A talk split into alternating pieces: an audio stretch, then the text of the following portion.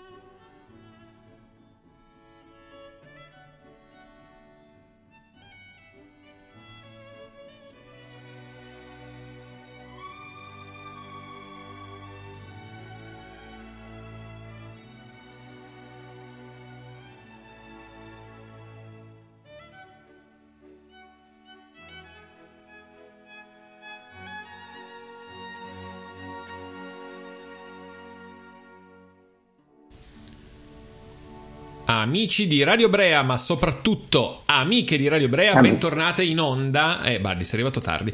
Ben, bentornati in onda. Credo sia colpa della tua connessione. Però.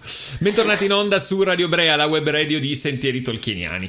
Questa sera, nuova puntata di Many Pets One Road. Questa sera si parlerà di Legolas e Gimli. E a farlo saranno due. due. ma che di esperti e riduttivo. Esperti è una parola riduttiva, vero Buddy? Perché di chi stiamo parlando?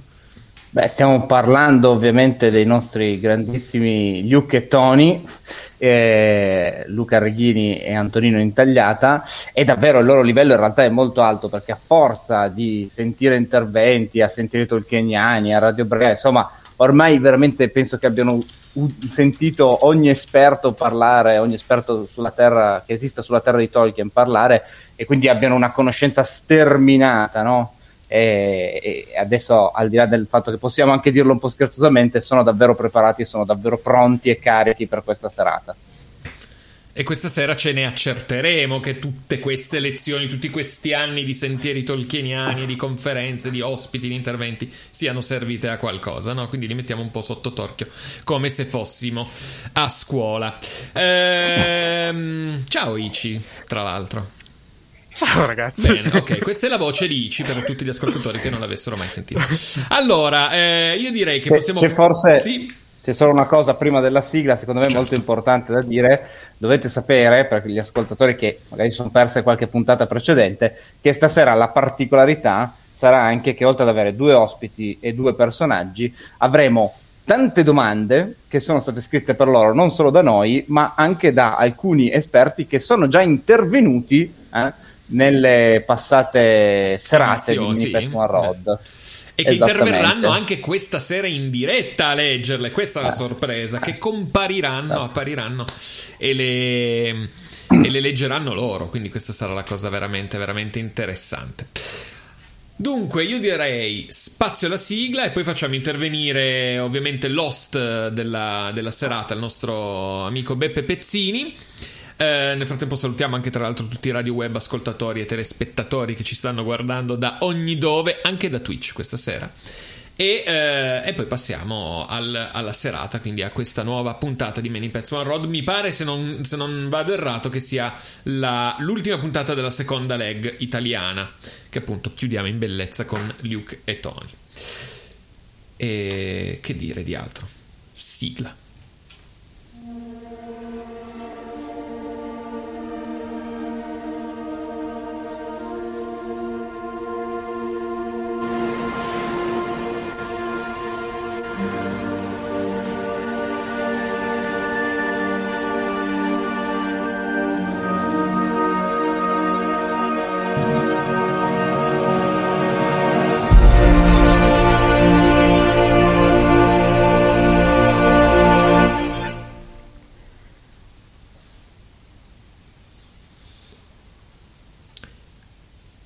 Rieccoci qui con Buonasera anche, a tutti. Per... come vedete, Beppe, il nostro host. Questa sera da una location sconosciuta, però.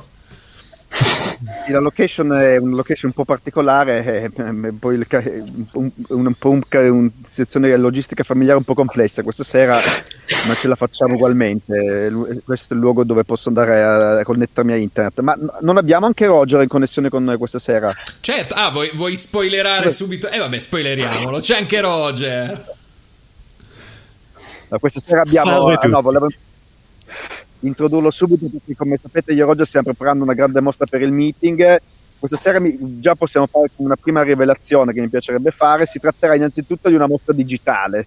Sarà una specie di videogame questa mostra innanzitutto, poi ci sarà ovviamente anche probabilmente in presenza, ma innanzitutto è una mostra che è nata come museo virtuale, quindi è stata fatta un'esperienza anche un pochino creativa e innovativa e cominceremo da adesso in poi a mandare un pochino di, materiale che abbiamo prodotto. Sarà un'esperienza molto particolare, secondo me, quindi diversa da tutto quello che, che avete visto, anche la tecnologia che stiamo usando, una tecnologia cutting age, diciamo in inglese, che vuol dire all'ultimo ci sono pochissime compagnie al mondo che la gestiscono, quindi stay tuned, come diciamo in inglese. Ma questa sera non parliamo di questo, questa sera andiamo a chiudere la seconda leg di Many Paths One Road, come diceva Gilby, con i due massimi esperti tolkieniani eh, presenti in Italia che finora hanno tenuto un profilo basso, ma questa sera riveleranno le loro carte e ci faranno vedere cosa sanno veramente, che dietro questa facciata ludica in realtà nascondono una competenza, un rigore e una passione fuori dal comune. Quindi parliamo di due personaggi molto interessanti che sono Legolas e Gimli, due personaggi cui eh, io personalmente sono molto affezionato e che a seconda delle diverse stadi della vita eh, ho preferito uno o l'altro, ma che eh, questa sera considereremo insieme. L'amicizia fra loro due è uno degli aspetti più interessanti e inaspettati anche del Signore degli Anelli ed è un elemento che sicuramente affronteremo questa sera. Abbiamo con noi anche Roger, che è, è ovviamente un elemento chiave della mostra del Sea of Tales, in particolare lui è il responsabile di tutta la sezione sulla vita eh, insieme a Doron Socilli, è uno dei massimi esperti della vita di Tolkien, Roger ha trafuso eh, la sua conoscenza in questa mostra, ma stasera non parleremo della vita di Tolkien, ma parleremo di Legolas e Gimli.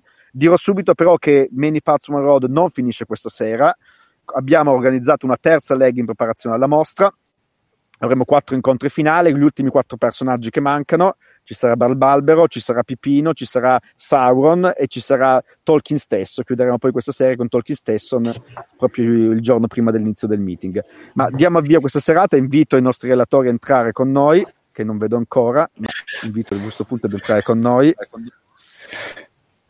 Eccoli qua, grandi Luke e partiamo subito con la prima domanda che ormai perché ci segue è un classico. Eh, è bello, parliamo di due personaggi, secondo me è molto bello che una coppia farli la prima domanda riguarda, come, come ci, per chi segue la nostra trasmissione lo sa già, riguarda la personalità narrativa, l'individualità narrativa di Gimli e Legolas. Chi sono questi personaggi?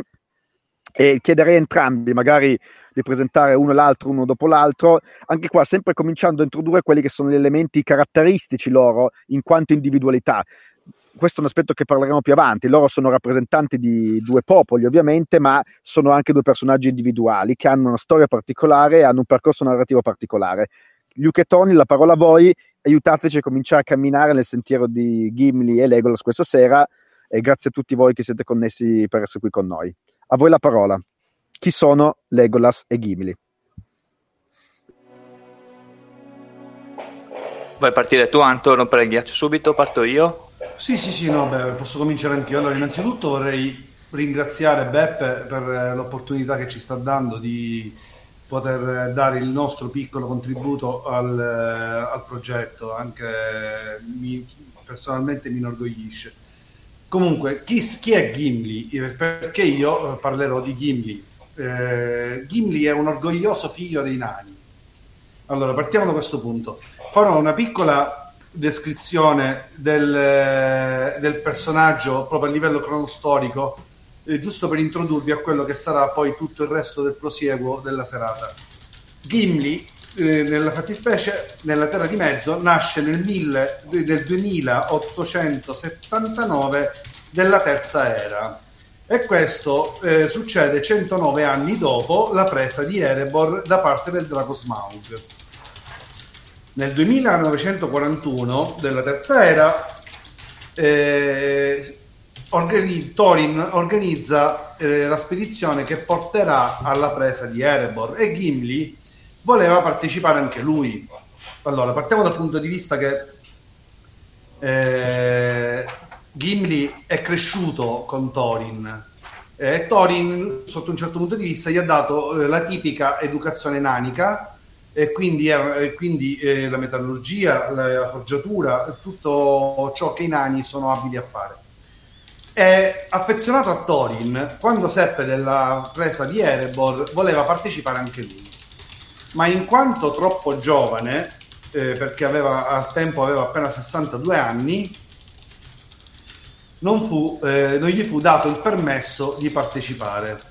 Quindi è un nano che fin da subito si vuole mettere in gioco per, quelli che sono, per quella che è la sua razza, per quello che sono i valori in cui credono i nani eh, detto questo, rimane a casa. Rimane a casa e dopo la, dopo la presa di Erebor, eh, le, quindi, perdonatemi, Erebor viene conquistata, Thorin passa a miglior vita eh, e Dain, Dain II eh, diventa il nuovo re sotto la montagna e sarà lì che, eh, che Gimli crescerà, quindi crescerà anche come nano e si avvierà per quello che sarà eh, la sua avventura, che inizierà con il consiglio di Elrond, eh, dove, andrà insieme a suo, dove andrà insieme a suo padre in rappresentanza dei nani. Ecco, da quel punto nani, in poi nani, comincia la storia nani, di Gimli. Quindi eh, lui... La sua storia inizia da lì eh, non, non, vorrei aggiungere altro per non togliere spazio ad altre domande, perché poi eh, se continuo a parlare svelo quello che voglio dire il resto. Quindi passo la parola a Luke. Bene, allora grazie mille, eh, grazie mille intanto Beppe, grazie mille a tutti e grazie Anto. Io volevo innanzitutto fare una, un'aggiunta, no? una, un pensiero che mi era venuto in mente che è questo, lo, lo leggo perché mh, altrimenti lo, lo, dico, lo dico male. Tutto ciò che stiamo immaginando leggendo è tutto ciò che Tolkien stava immaginando scrivendo, nel senso che noi leggiamo e immaginiamo nella nostra mente qualcosa. E in realtà che cos'è in realtà quel qualcosa? È quello che lo scrittore, in questo caso Tolkien, stava scrivendo, cioè stava immaginando e poi ha scritto. In realtà di Legolas non abbiamo assolutamente nulla di descrizione fisica, costituzione, eh, corpore, mh, mm, corporalità, quindi come è fatto, come non è fatto, eh, così via, ma c'è soltanto una frase, eh, pochissime parole in realtà.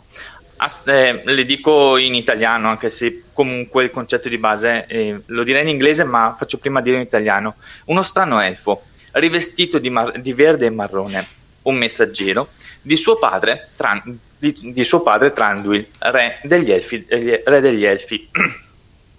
allora, e questa frase in realtà è presente al consiglio di Elrond. Quindi, per tutto il tempo, noi non conosciamo Legolas, non sappiamo chi è, nel Silmarillion non ne viene spiegato, non c'è proprio nessun nome, anzi, vuoto assoluto, ma solo al consiglio di Elrond viene presentato. Ed è particolare anche che ci sono tre punti interessanti di questa frase. Uno strano elfo, rivestito di verde e di marrone, un messaggero, di suo padre Tranduil. allora, ma perché innanzitutto la domanda che mi, mi, sono posto nel leggere queste cose qua, rivediamo mh, mm, perché uno strano elfo? Nel senso che comunque di, di Legolas vediamo tre descrizioni una fisica, una militare e una familiare alle definite all'interno della società. La descrizione fisica, uno strano elfo, nel senso che magari cioè, puoi dire cosa significa strano, perché in realtà ti trovi completamente fuori, cioè Legolas è un elfo, sì, ma tra Elrond, eh, Goldfield, Arwen, tutti nomi, ma fanno parte stessa, eh, dello stesso popolo, mentre Legolas è di un altro popolo. Già definire elfo, rivestito di... Eh, già definire uno strano elfo vuol dire definirlo di un altro popolo, rivestito di marrone e di, e di verde. In questo caso mi ha fatto tanto pensare questa frase perché mi faceva pensare al fatto che in realtà di Legolas non vogliamo sapere assolutamente nulla. Lui arriva eh, da Bosquatro e in realtà di Bosquatro è la, il mimetismo, cioè tu vivi nel mimetismo perché vai in giro vestito di marrone e di verde perché ti vuoi mimetizzare con la natura. Arrivando Legolas al Consiglio di Erron vestito in quel modo, che magari può anche essere la sua, tra virgolette, moda, nel suo modo di vestirsi, in realtà ci mette davanti una posizione. Io con quella persona, io con Legolas, non ci voglio parlare. O meglio, è Legolas che non vuole parlare con me, perché non si apre a noi. Perché in realtà rimane sempre coperto, non si fa vedere, non, non, non vediamo nulla. E Tolkien neanche lui ci dice qualcosa di più. Secondo punto, un messaggero. E qui viene fuori l'aspetto militare, nel senso che è un messaggero tra tanti messaggeri che Tranduil aveva a disposizione, ecco che ne chiama uno qualsiasi, ma cioè, mi verrebbe in mente questa scena, no? che Tranduil a un certo punto dice chi devo mandare a Erron? Ma mandiamo Legolas, cioè ci sono una, una sfilza di messaggeri e solo uno sceglie Legolas. Come dire, cioè, non c'è un aspetto, mili- non c'è un aspetto soldato, eh? è un messaggero, deve fare solo un compito andare, dire un messaggio e tornare indietro. Terzo punto, di, eh, di suo padre Tranduil, re degli Elfi. Quando si legge il Consiglio di Elrond, quando si presentano i personaggi nel Consiglio di Elrond, c'è qualcosa di particolare, c'è qualcosa di strano. Perché? Eh, di Gimli si viene detto, suo figlio, eh, eh, c'è il pezzo no, che dice, eh, a lato c'è Gloin e suo figlio Gimli. Questo è Frodo, figlio di Drogo. Questo è Aragorn, figlio di Arathorn. Mentre per Legolas si dice un'altra cosa, di suo padre Tranduil. Come se in realtà tutto quello che sta per accadere è riferito al padre. Cioè devo dare riferimento al padre. Io vi faccio un esempio molto particolare di questa cosa. Mi sono trasferito da qualche anno in un nuovo paese per tanti motivi e ci si trova in questa condizione che in realtà non ti chiedono, ti chiedono spesso, anche se in forma dialettale, ma comunque lo dicono anche in forma italiana, ti dicono di chi sei figlio tu. Di chi sei figlio tu vuol dire che io che sto domandando voglio scoprire la tua generazione fino a te. Altra domanda che in realtà è uguale, identica, ma pone l'accento da un'altra parte è chi è tuo padre? In realtà io voglio conoscere la tua tradizione, la tua famiglia fino a tuo padre. Tu in realtà non sei sei, non sei così importante come tuo papà. Io riconosco chi è tuo papà, ma non riconosco te nel secondo caso. Nel primo caso, di chi sei figlio tu. Io guardo l'accezione, guardo il punto, la, il punto focale del discorso, sei tu. Ed ecco che cambia tutto. Legolas viene, de, tra virgolette, secondo me, viene un po' denigrato di questa eh, importanza perché Elrond non lo riconosce come eh, tradizione della famiglia, ma si ferma a Tranduil. È vero che poi nel Signore degli Anelli ci sono altri tre momenti che vengono, eh, che cambiano un pochettino la forma di, di Legolas. Davanti a Celeborn, per esempio, in cui lui dice benvenuto figlio di Tranduil, così, e, ma non gli dà il nome.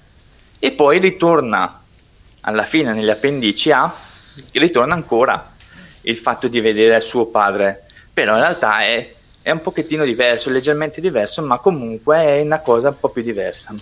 È completamente diverso da questa accezione che Aaron ci dà. Questi sono i tre aspetti principali che secondo me stasera, in questo momento, è importante vedere, eh, ricapitolandolo alla fine. Una forma fisica che non c'è, Tolkien non ci viene presentato di nulla. Anzi, in realtà non ci dice neanche un'altra cosa molto importante, che di Legolas non abbiamo, è vero, non abbiamo nulla. Però alcuni i film hanno fatto un, un errore, secondo me, che è vero, li possiamo anche vedere, nel senso che sappiamo che gli elfi sono alti, sappiamo che gli elfi sono biondi, sappiamo quello, sappiamo quell'altro, ma se di Legolas non sappiamo nulla. E ci viene fuori forse ancora una frase molto particolare e complessa. E a un certo punto c'è un combattimento e Frodo guarda verso l'alto, è comunque sera, è comunque scuro e eh, Tolkien ci dice che guardando Legolas era scuro. Eh, his head is dark, la sua testa era scura. Allora, qui possiamo partire con mille, mille idee, eh, nel senso che potevamo dire sì, vabbè, però allora se così è, vuol dire che i capelli sono scuri.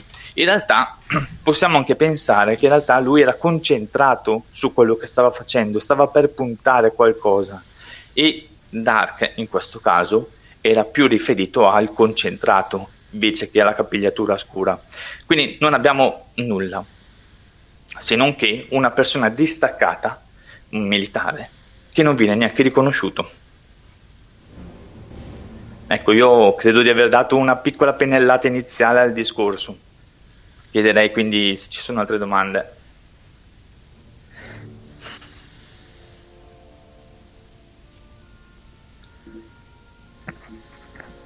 Vado io?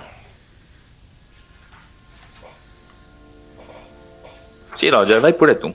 Grazie.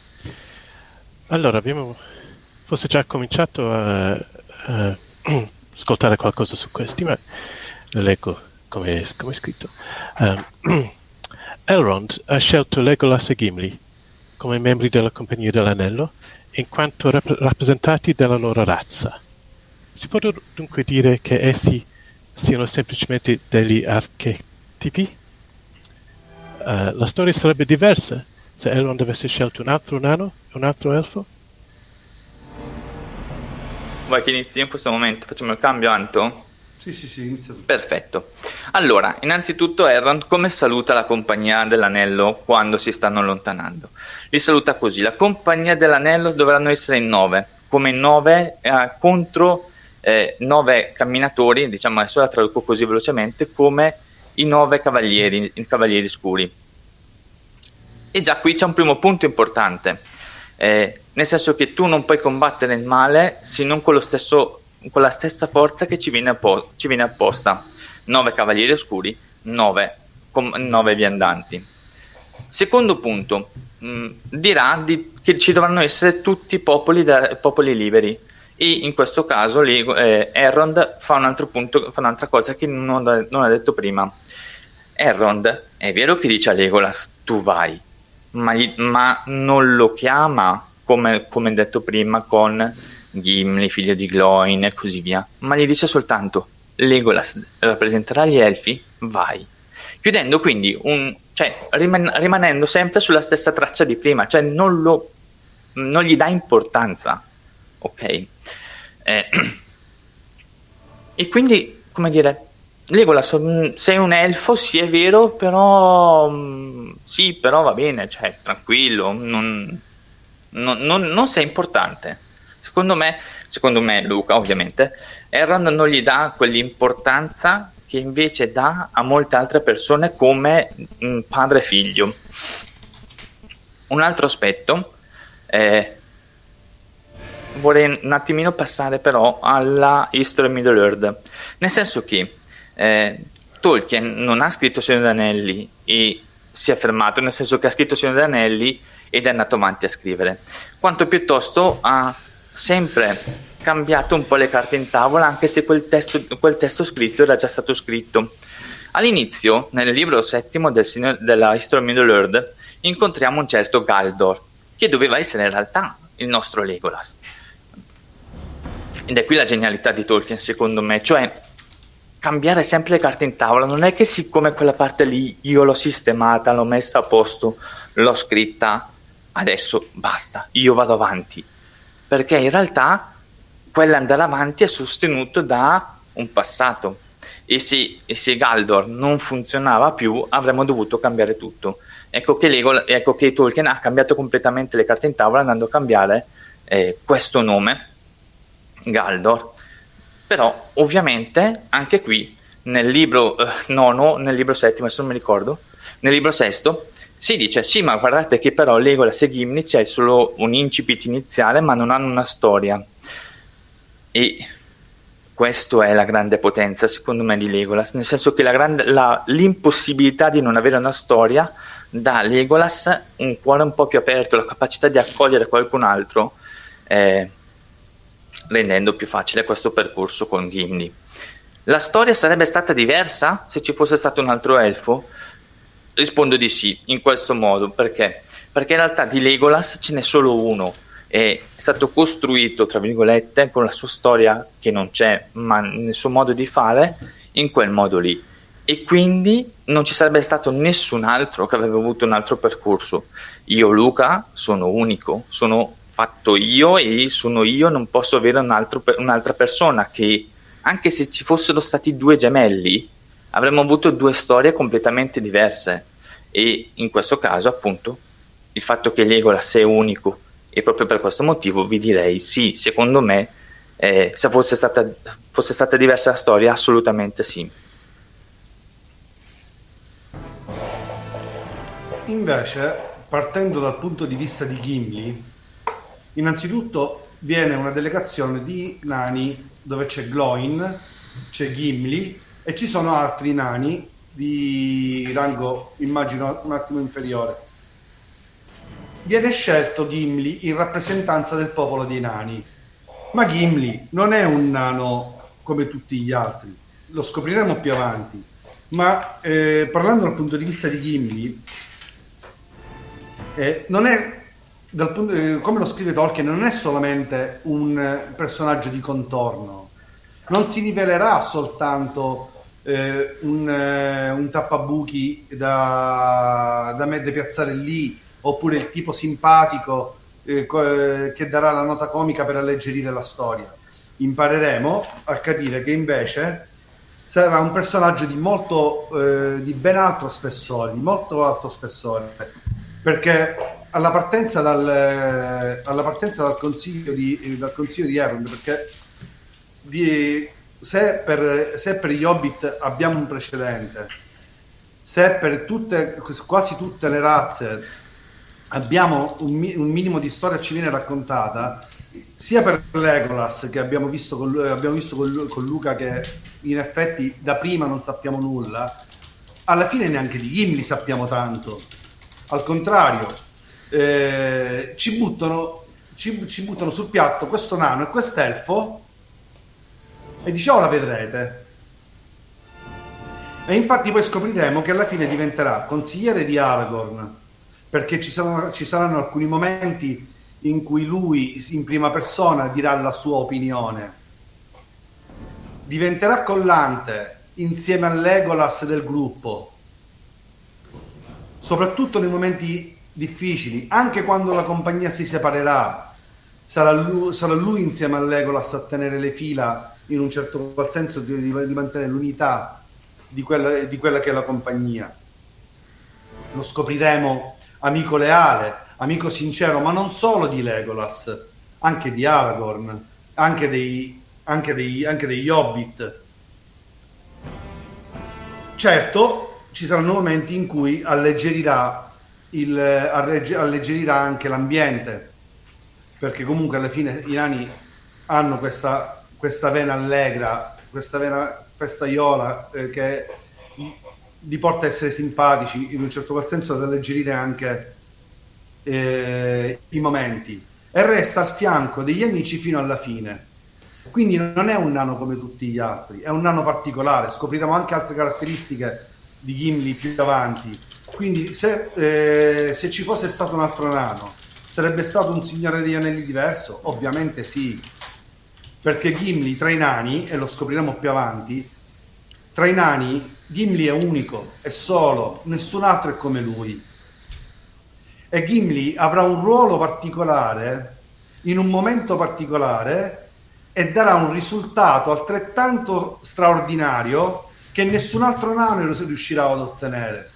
Lui, eh, non lo voglio dire adesso, ma eh, Gimli insieme a saranno la chiave di volta per un problema che, porta, che gli elfi nani si portano da secoli, da millenni nella Terra di Mezzo.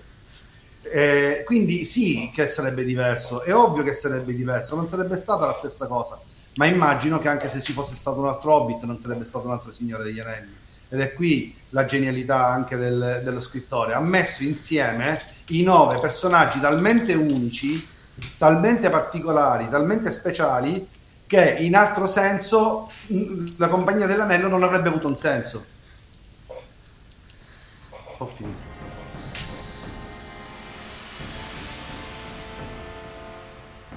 e non avrebbe neanche riuscito a raggiungere lo scopo se, se i pezzi del, del, puzzle non, non vanno insieme. Beh, magari storicamente l'avrebbero pure raggiunto l'obiettivo. A me piace pensare di no. Eh, a me piace pensare che questo, che questo gruppo è talmente speciale che senza, con tutti i difetti, con, anche se qualcuno abbandona, anche se qualcuno cede, eh, però eh, ogni impedimento è giovamento. Cioè, anche la caduta, di Bo- anche la caduta morale di Boromir serve per dare spinta agli altri. Perché eh, la, strada, la, strada, la strada verso un obiettivo è un percorso, un sentiero irto di difficoltà. Non può essere tutto facile, non deve essere tutto facile, altrimenti non, non, c'è, non c'è, piacere allo, ad arrivare allo scopo. Bene, io vi ringrazio per, per questa parte, no? fin dove siamo arrivati, e vi propongo un'altra domanda. Questa domanda in realtà arriva da padre Guglielmo Spirito, che è stato uno dei nostri relatori, che purtroppo stasera non è riuscito a connettersi con noi, ma ve la pongo io al posto suo. Eh, secondo voi anche Legolas ha un percorso di cambiamento e di crescita nel rapporto con i compagni e in particolare nell'amicizia con Gimli? Eh, se sì, in che modo c'è questo percorso di crescita in questo elfo, su che cosa può poggiare l'amicizia con Gimli e poi al termine della domanda padre Guglielmo aggiunge nel mondo primario abbiamo la possibilità di un'esperienza analoga a quella descritta nel mondo secondario secondo voi? Allora, partiamo da un presupposto. Io parto come Legolas, Santo, se vuoi. Sì, sì, sì. Ok. Allora, riprendiamo un attimo il discorso su, su Legolas. C'è un'evoluzione su Legolas, nel senso che Legolas arriva al consiglio di Elrond ed è un militare.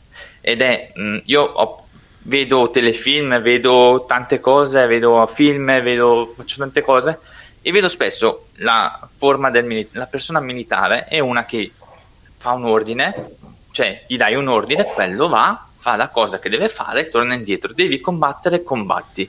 Devi dare un messaggio, dai un messaggio. Devi fare questo e fai questa cosa qua. Non c'è nel militare un, una testa, la sua testa non, non può ragionare. Cioè lui deve ragionare per quello che ha imparato a fare. Se deve attaccare, attacca, se deve difendere, difende, se deve fare qualcosa, deve fare qualcosa perché gli è stato ordinato di fare. E così Legolas è proprio questo, secondo me, cioè una persona che gli è stato detto guarda Legolas tu devi andare al consiglio di Elrond e dire abbiamo perso Gollum. Ce l'avevamo in carico ci abbiamo sbagliato tutto, tutta colpa nostra però tu devi dire questo e poi te ne, te ne devi tornare indietro. E quando Elrond gli dice tu sarai tu farai parte della compagnia dell'anello e tu partirai è già primo lì il primo cambiamento di Legolas perché Legolas non ha più qualcuno dopo, dopo questa, questa um, cosa, non ha più nessuno che gli dirà devi fare. È sua, è sua scelta, è sua libertà di accettare di combattere, è sua scelta e sua libertà di fare e non ha più nulla di qualcuno che gli dice di fare qualcosa. Tranduil non ha più il potere, se vogliamo dirla così, Tranduil non ha più il potere su Legolas di dire le cose. La realtà chiede a Legolas di cambiare la mentalità. Eh, non è più un soldato, ma è un uomo, cioè una persona capace di ragionare e di prendere momenti e decisioni razionali. Questo senso qui è il primo cambiamento che, cos- che ha Legolas. Andiamo avanti con il percorso. Facciamo un passaggio, perché magari è vero che eh, dobbiamo capire innanzitutto, passando alla seconda domanda, che cos'è il mondo primario e il mondo secondario, perché Mm, magari qualcuno lo sa, qualcuno è, però cerchiamo di prenderlo. E qui mi appoggio al On Fairy Stories. Che cosa significa? Che è sulle fiabe, il libro sulle fiabe. Eh, tradotto su, la, la, la, come si dice? La riassumo in poche parole. Il discorso che fa Tolkien è: eh, se noi guardiamo i bambini, gli raccontiamo una storia, loro la immaginano quello che è la realtà primaria, quello che noi siamo oggi, in questo momento, quello, il nostro vivere quotidiano è la realtà primaria.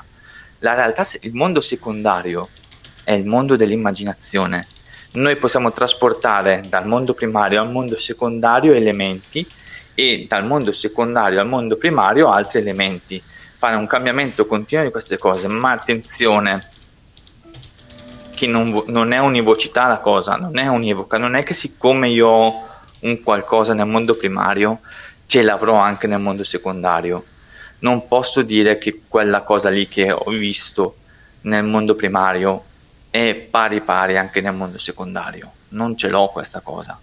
Ma è il mondo dell'immaginazione, è un mondo completamente diverso. Tolkien dice che lui stesso è un subcreatore di un mondo e questo è il mondo secondario. Eh.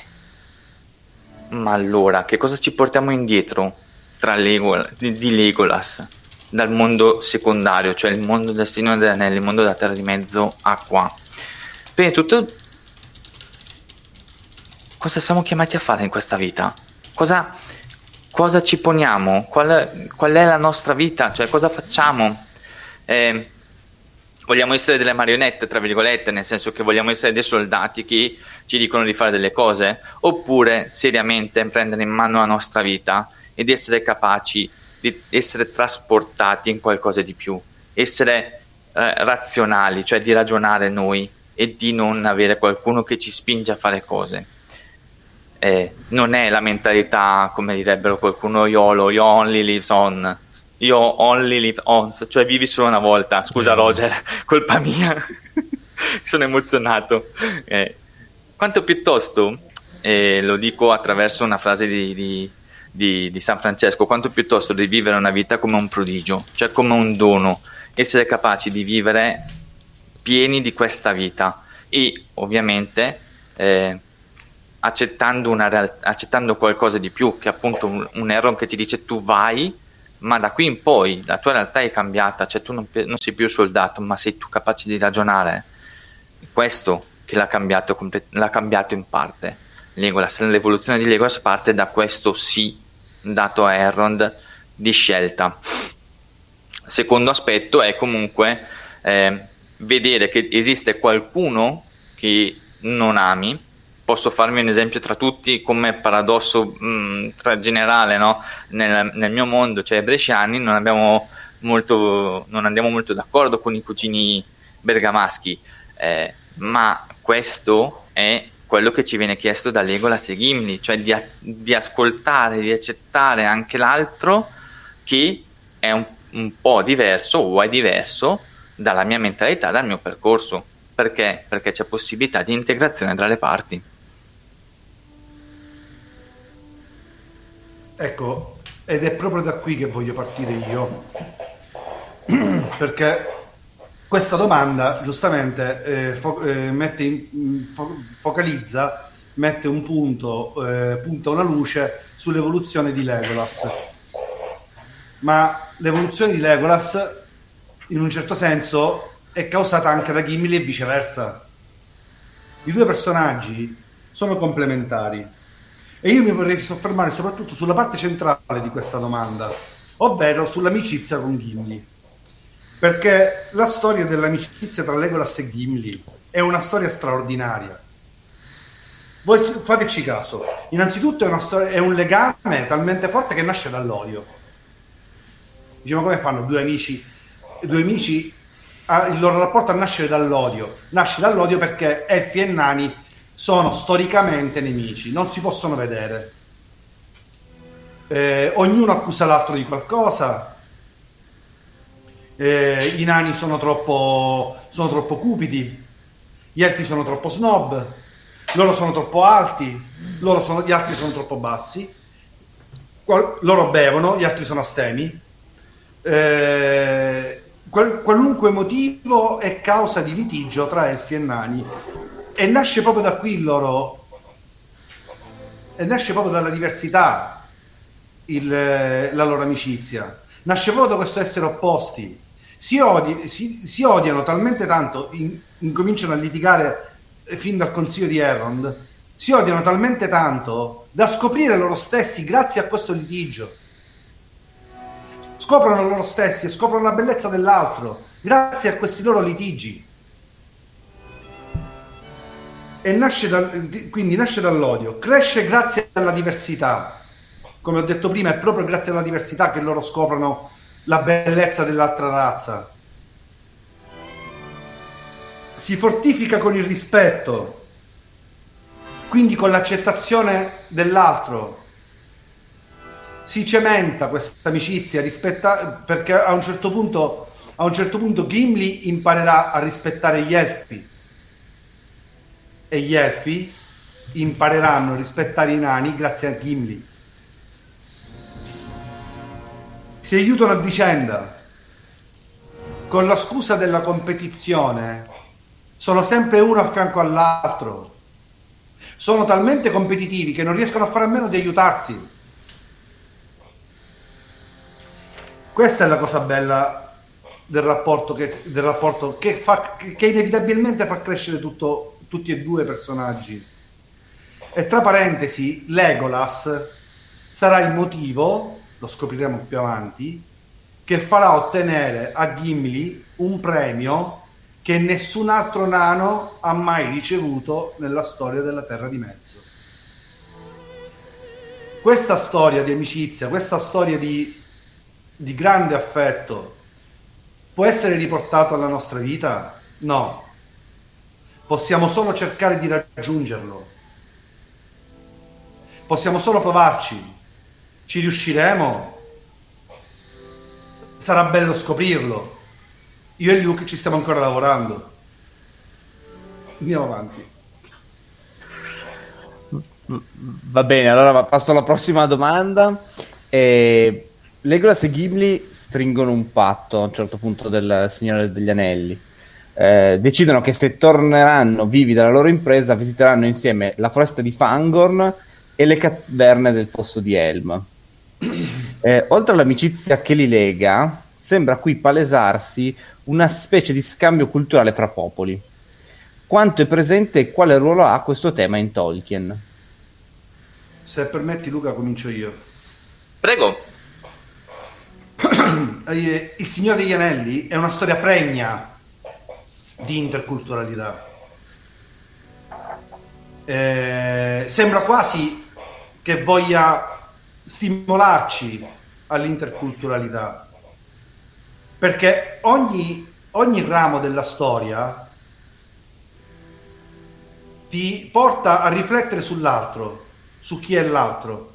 Allora, calcolate che gli esempi sono molteplici. Per esempio, a Brea convivono sia uomini che hobbit che sono fondamentalmente due razze diverse. Eh, Frodo stringe un legame fortissimo con gli elfi. Merry e Pipì, eh, non mi ricordo se Merry e Pipino legheranno uno con il popolo di Rohan, con Eowyn e in seguito, in seguito anche con, eh, con Eomer eh, l'altro sarà addirittura cavali- eh, guardia della cittadella e legherà con il popolo di Gondor. E tutti e due saranno a fianco di Aragorn fino alla fine. Gim- eh, Gandalf è amico di della, di, di, tutti i popoli della Terra di Mezzo. Quindi il Signore degli Anelli è pregno di, eh, di interculturalità è pregno di esempi di accettazione dell'altro. Legolas e Gimli sono soltanto l'esempio più fulgido, l'esempio più bello.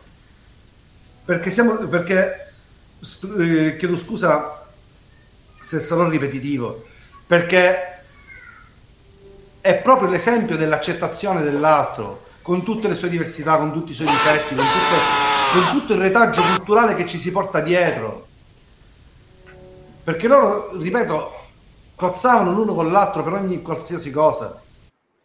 I rapporti erano interrotti da secoli. È grazie a loro due che le cose cambiano, anche nella loro storia. E quindi, se mai ce ne fosse stato, ce ne fosse stato bisogno, Tolkien ci, Tolkien ci dimostra una volta di più quanto è importante l'accettazione degli altri, grazie soprattutto a Legolas e Gimli. Luke. E io vorrei un attimo invece andare a distaccarmi completamente da quello che è il mondo del Signore Anelli, ma mh, prendendo un valore che in realtà è nel mondo reale, nel mondo primario. Cioè, se andiamo a vedere la storia di Tolkien, eh, incontriamo tanti gruppi che Tolkien ha formato o ehm, costituito piuttosto che presente. Partiamo dalla TCBS fino ad arrivare agli Inklings ed è presente costantemente dentro questi, questi gruppi per costruire qualcosa. Eh, forse anche questa amicizia, questo gruppo che si è creato, eh, ecco che in realtà l'ha un po' portato, come dire, una sorta di, di ehm, piccola luce, facciamo così, se vogliamo dire, dentro il mondo del Signore degli Anelli, ma non è quello lì, cioè nel senso ricordiamoci, come dicevo prima, non è uno a uno, cioè non è che siccome c'è, compagn- c'è un gruppo di amici nel mondo primario, allora lo, lo, è anche nel mondo secondario, quanto piuttosto un valore, cioè un'amicizia che si è creata dentro la realtà, è stata poi portata anche nel mondo secondario, cioè nella terra di mezzo attenzione, facciamo anche un altro, un altro, eh, una, un'altra battuta, no, se vogliamo, anche in questo aspetto. Chi, chi, chi, è il vero amico? Chi è il più amico vicino a Tolkien? Lewis.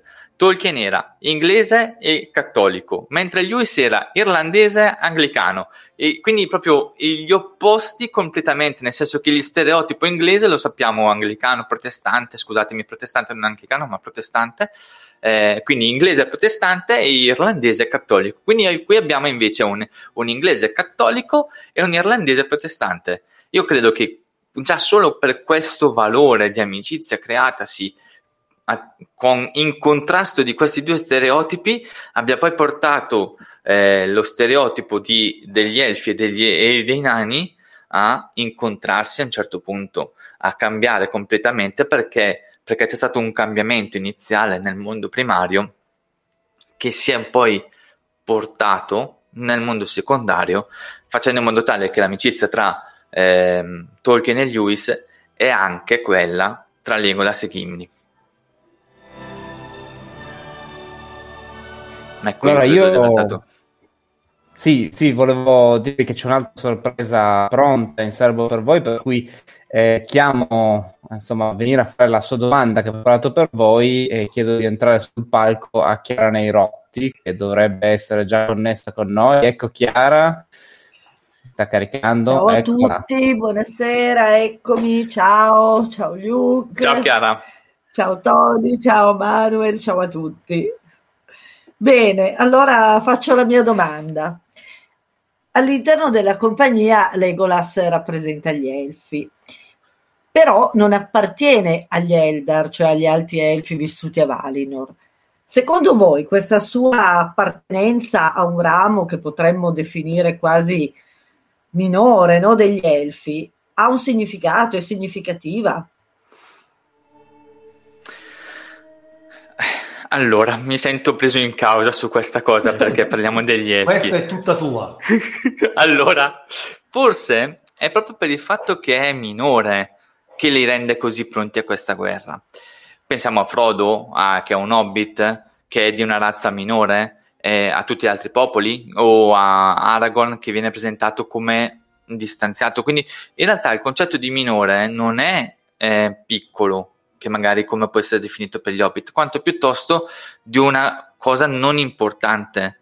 Eh, come dicevo prima, no, Aragorn o anche Legolas non sono importanti, cioè non hanno quell'importanza nella terra di mezzo all'inizio, ma proprio per il fatto che sono minori, eh, gli viene data quella possibilità di apertura completa. Non ci troveremo mai eh, il grande forzuto, la grande forza, il, gran- il grande potente a cambiare il mondo. Non lo fa. Tolkien non lo fa.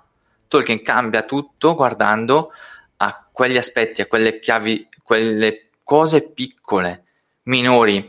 Eh, ci dà un'ottica diversa, cioè non ci fa vedere le cose in grande, ci fa vedere le cose dal piccolo. Partiamo dal piccolo e cresciamo assieme a queste persone per rendere sempre più potenti, ma potenti non in forza quanto in capacità di conoscenza.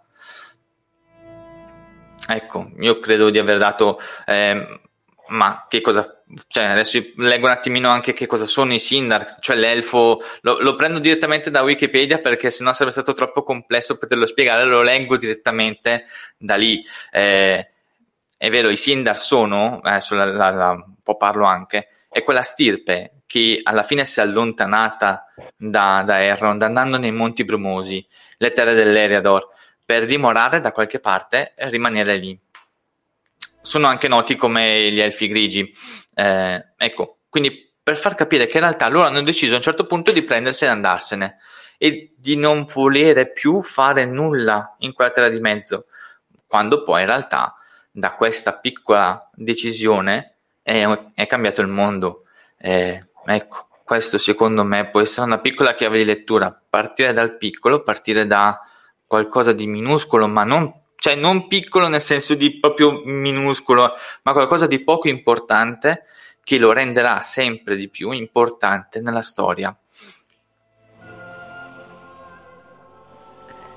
Grazie. Bene. Bene, allora andiamo avanti con la prossima domanda. Questa serata è densa, no? Lo sapevamo, abbiamo due personaggi eh, con cui confrontarci, quindi ci sono più domande rispetto al solito. Vado a proporvela. Eh, Gimli a tutti gli effetti sembra essere un nano atipico, e d'altra parte Tony l'ha già accennato prima, no? che è un nano straordinario da questo punto di vista. No? Infatti non è semplicemente rozzo o avido, ma al contrario sembra essere particolarmente sensibile alla bellezza, da un lato per esempio la bellezza di Dama Galadriel, e dall'altro anche di queste grotte del fosso di Helm, di cui ci dona una vera e propria descrizione artistica, no? sembra quasi... Uh, un commentatore, un critico d'arte di fronte a un quadro, no?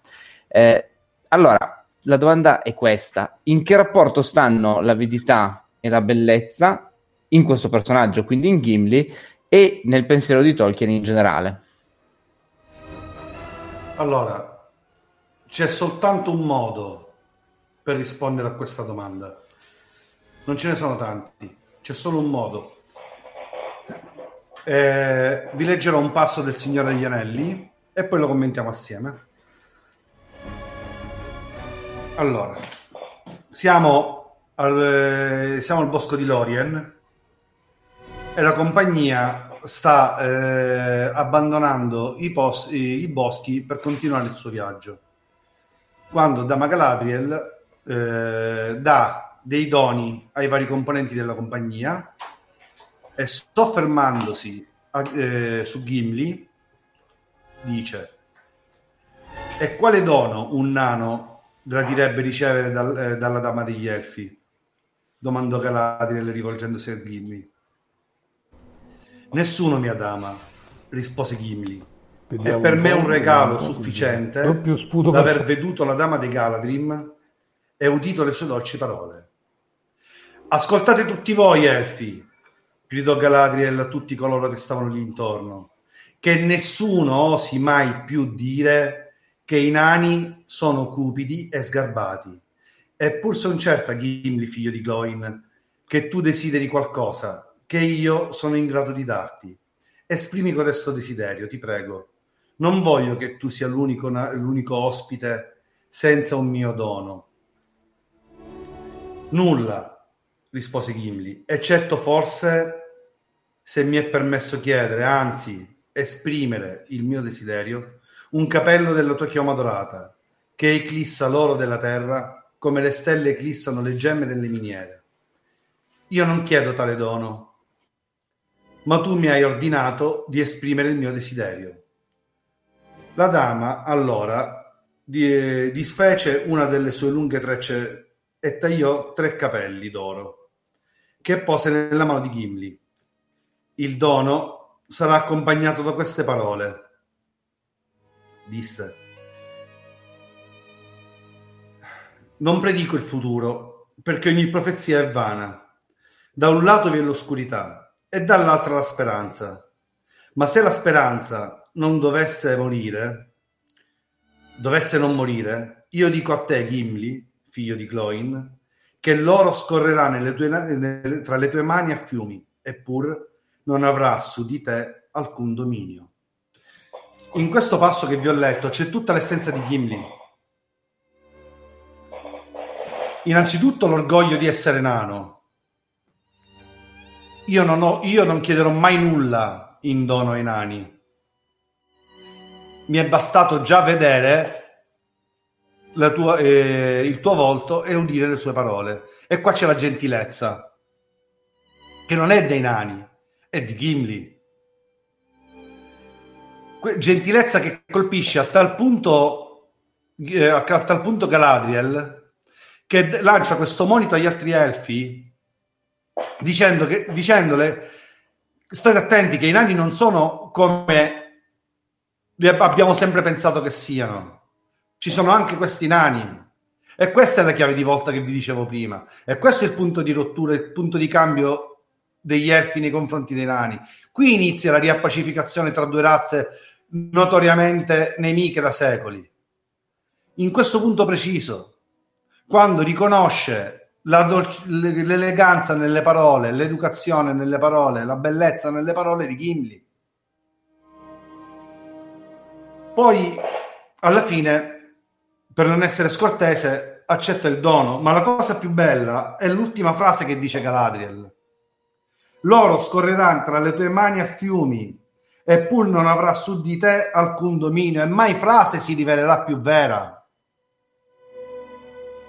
Perché in effetti, eh, forse non tutti sanno, che alla fine della compagnia, alla fine del, dei, dei, fatti dell'anello, eh, Gimli fonderà un suo regno tra le montagne nebbiose. E in effetti l'oro scorrerà fiumi tra le sue mani. Addirittura regala, uh, regala a Gondor. Allora, eh, le porte di Gondor sono state distrutte da Grond, il lupo dell'oltretomba. Gimli, insieme ai su- ai al suo popolo, riparerà quelle porte facendole completamente in Mithril Quindi in che rapporto mi chiedevi sta la l'avidità e la bellezza in questo personaggio? Uno avidità, cento bellezza. Non esiste alcun altro nano talmente, talmente sensibile alla bellezza da, o anche a, a tutte le altre qualità da donare, da far vedere. È una cosa splendida tra parentesi, eh, eh, niente, mi sono perso. Non so, volevo dire un'altra cosa, ma non è il caso di dirla adesso. Eh, quindi, la, in, questo passaggio, in questo passaggio si racchiude l'essenza di Gimli. Se uno vuole capire chi è Gimli, deve leggere questo passaggio, lo deve attenzionare in maniera particolare e, e capirlo, interiorizzarlo, altrimenti rischia di perdersi la bellezza di un personaggio straordinario.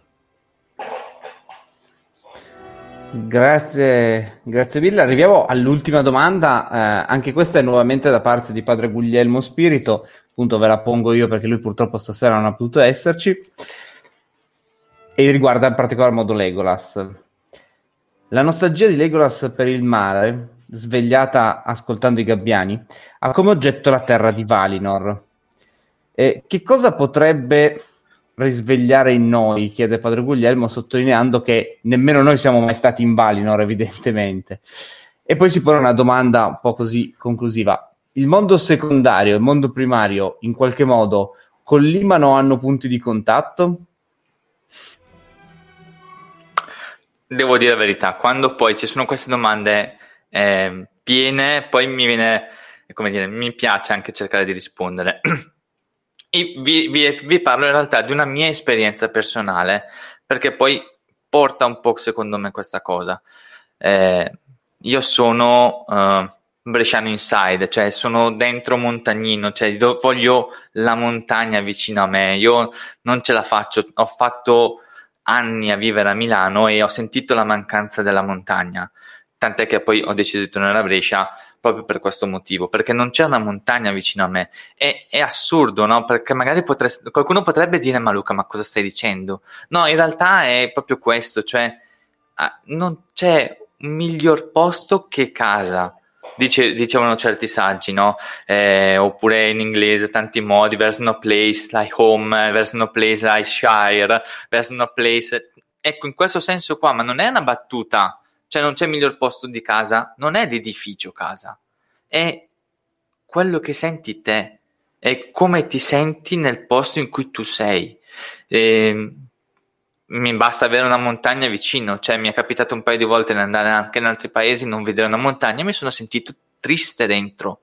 E, e, e, questo senso qua, cioè quando ti senti a casa è quando soddisfi degli elementi che ti possono aiutare a crescere bene. Quando a Legolas eh, il suono dei gabbiani era, è stato tipo una un, lampo a ciel sereno, un flash a, ciel sereno, nel senso che non ci si poteva aspettare altro, non ci si poteva aspettare quel momento lì, non lo poteva fare. Era come, eh, faccio un altro esempio banalissimo, il ragù della nonna che non mangi da vent'anni. Perché? Perché non vedi più la nonna, perché non, non la senti più eh, in un altro posto. E poi quando in un ristorante eh, mangi ma così proprio per battuta, una pasta al ragù e ti fa ricordare tua nonna. Ecco, quello secondo me è la chiave di lettura, cioè nel momento in cui c'è qualcosa della tua memoria recondita indietro nel tempo che non ricordi più, ma che ti cambia completamente, è super, cioè è, è super nel senso che ti, ti, ti rende fantastico tutto. Eh, ecco, ci possiamo finalmente farci coccolare dalla natura, senza le preoccupazioni esterne. Non possiamo pensare che i due mondi, primario e secondario, collimano, perché essi vivono di una propria realtà, come dicevo prima. Ma c'è da dire che il mondo secondario è nato dalla mente di una sola persona, nel senso che, e adesso spiego questa frase, se ci fossero state più, più persone che avrebbero scritto Il Signore degli Anelli, avremmo avuto un mix di idee, passatemi questo termine, nel senso che avremmo avuto tante mh, mm, sfaccettature e sarebbe stato forse migliore perché sarebbe stato molto più distaccato dal mm, il mondo del Signore degli Anelli sarebbe stato molto più distaccato dal mondo della terra di me, del mondo reale. Ma in questo modo essendoci solo una persona che l'ha fatto essendoci solo una mano che l'ha scritto incontriamo tanti elementi che nel mondo primario la nostra realtà vengono un po' riportati come mix, diciamo così, come spezie, come elementi che non, non li vediamo in un mondo secondario che ci fa vedere un, qualcosa che in realtà nel mondo primario non avevamo mai visto. Eh, ecco questo. Se ci fosse stato un altro Tolkien a scrivere Il Signore degli Anelli, avremmo avuto un mondo secondario completamente diverso. Siete stati fantastici dal mio punto di vista, eh, davvero una serata densa, ricchissima e penso che ci siano davvero anche tantissime altre domande, anzi sono sicuro perché vedo qua che dal pubblico pullula di commenti e domande, no? penso sia anche una delle serate con il, la maggior audience, ecco, avete fatto il botto anche da questo punto di vista. E quindi magari passiamo le domande da parte del pubblico, la passo la parola a Gil Bieici. Oh yes, sì, ci sono parecchie domande dal pubblico. Ah, Buddy è sparito nel frattempo, eh, quindi mettiamo... Ecco, facciamo così. Allora, ehm, dicevamo, ci sono alcune domande dal pubblico. Il primo ad avercene fatte è Bernardo da YouTube che ci scrive... Elrond sceglie Legolas come primo rappresentante degli elfi nella Compagnia dell'Anello. Perché tra tutti gli elfi di Rivendell o quelli presenti al Consiglio proprio Legolas? Cosa ha di speciale? Forse avete già risposto, ma, ma... No, in realtà, cioè, sì, diciamo che un po' ci siamo passati attorno, però in realtà mh, mm, cioè, ci pensavo anch'io, nel senso che anch'io un po' pensavo a questa domanda da un po' di tempo e cercavo di rispondere.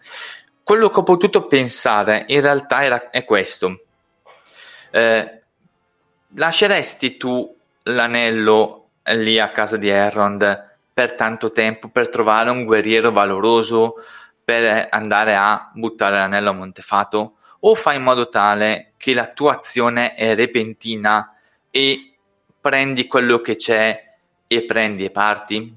Ecco, secondo me è la seconda opzione, cioè nel senso che, ok, raga, abbiamo deciso, dobbiamo partire, chi c'è, chi non c'è, eh, lui c'è, lui c'è, lui c'è, lui c'è, benissimo, partiamo.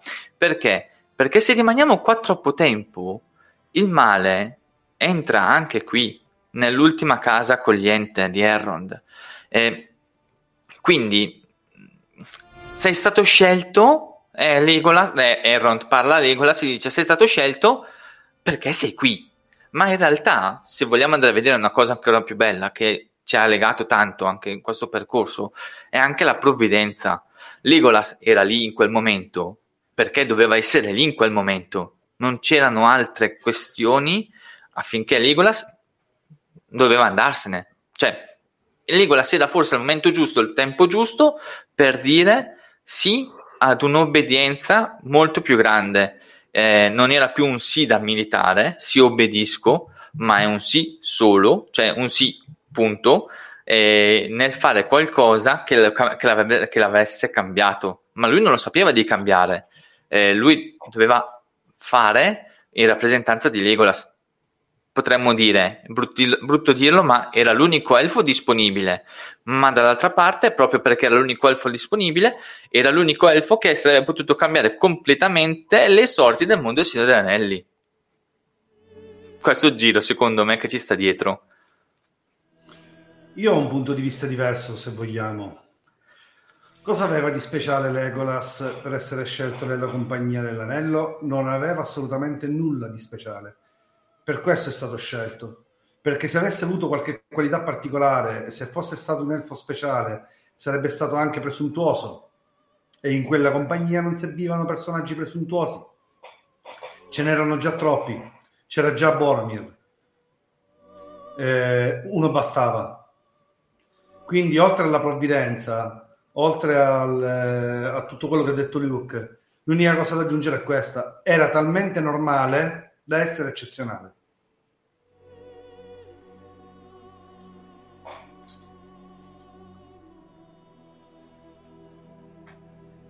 Allora, prossima domanda, eh, sempre da Bernardo, la leggo io, poi la prossima la passo a Ici.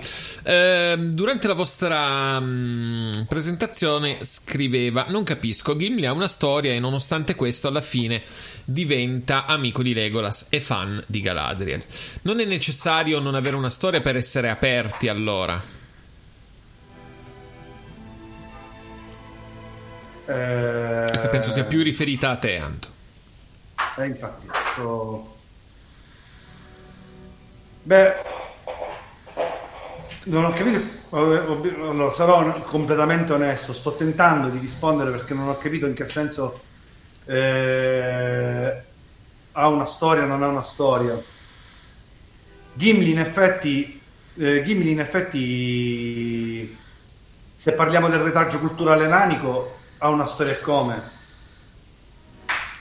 eh, però Gimli va oltre Gimli va oltre quella che è la sua storia, va oltre quello che è il suo retaggio.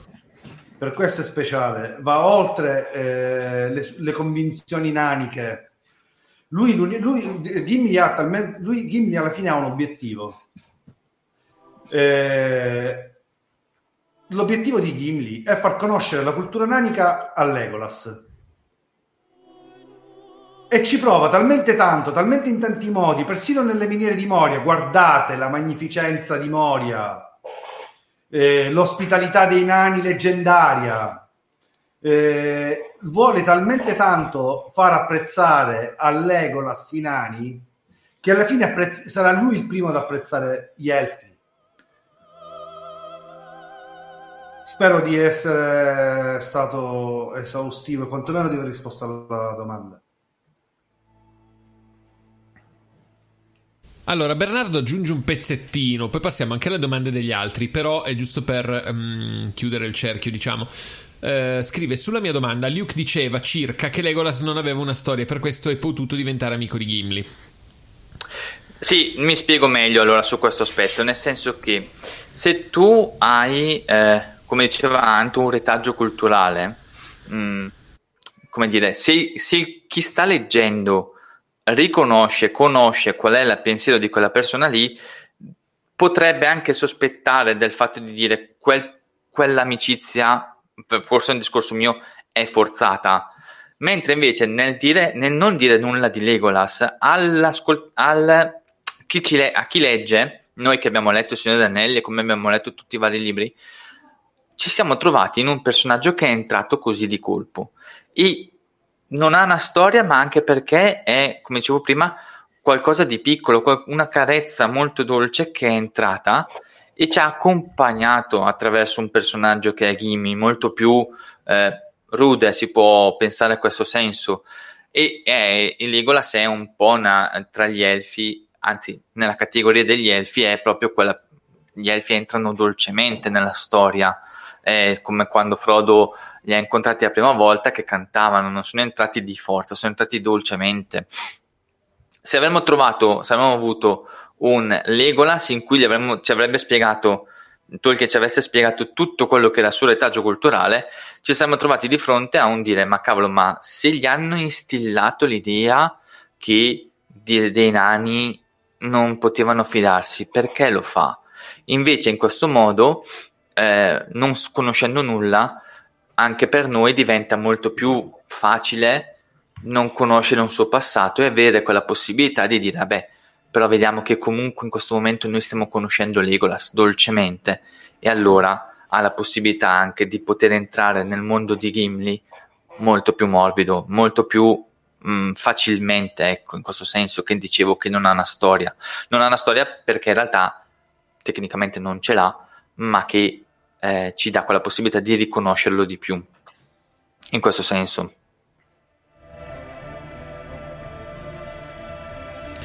Ici la prossima domanda di Jula Poserep, la leggi tu. Uh, chiede, si può dire che Gimli e Legolas rappresentano tutti gli elfi e tutti i nani?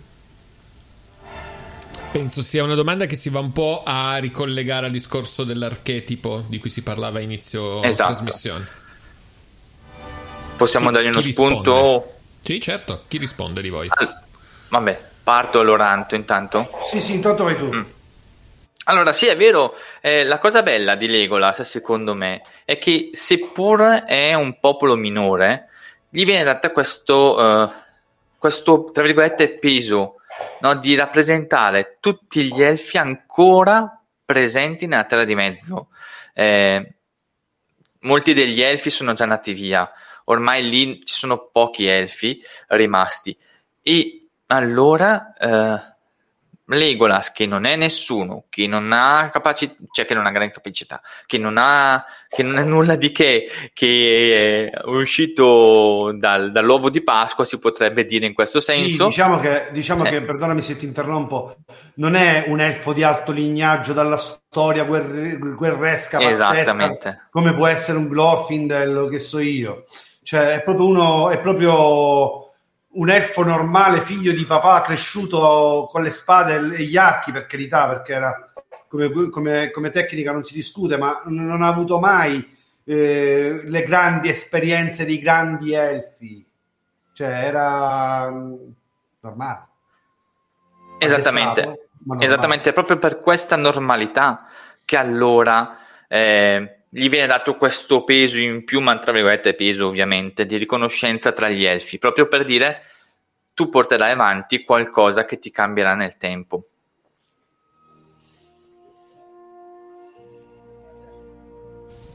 Passiamo poi all'immancabile, perché è, è, un must durante le nostre trasmissioni, domanda di Ivano, che salutiamo e ce la legge Ici. Allora, Ivano, innanzitutto vi fa i complimenti, quindi bravi.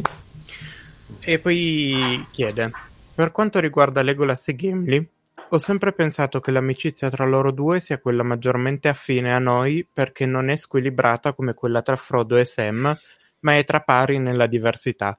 Tra loro non c'è il padrone e il giardiniere, ma l'amico pare a te. Che ne pensate? Inoltre, a me commuove sempre il rapporto tra Gimli e le miniere di Moria, un rapporto profondo come le miniere e antico come le battaglie dei nani, non credete?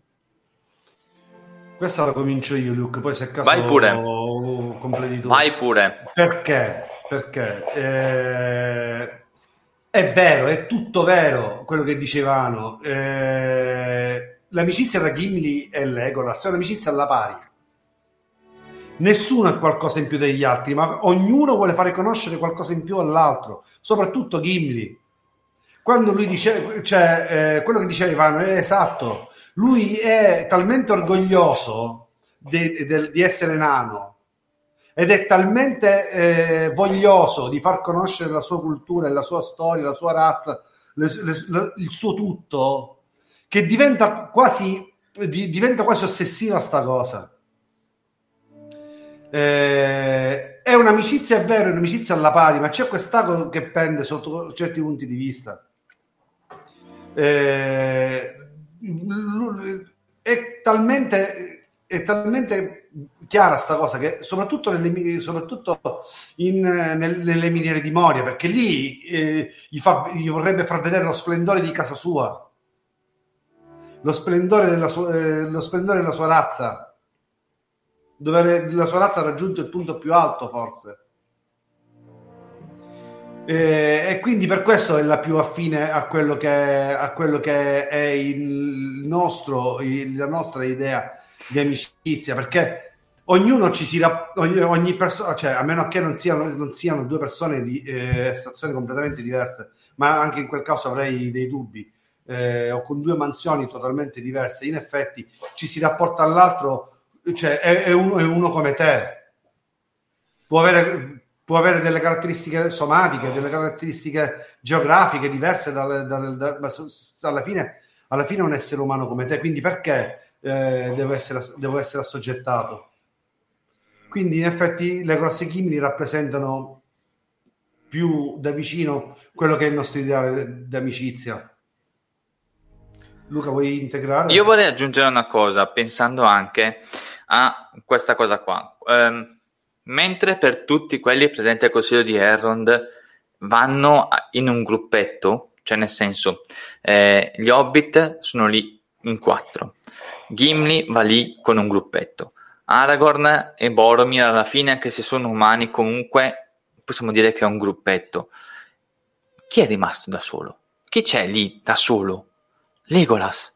Lui è partito da solo, arriva lì da solo.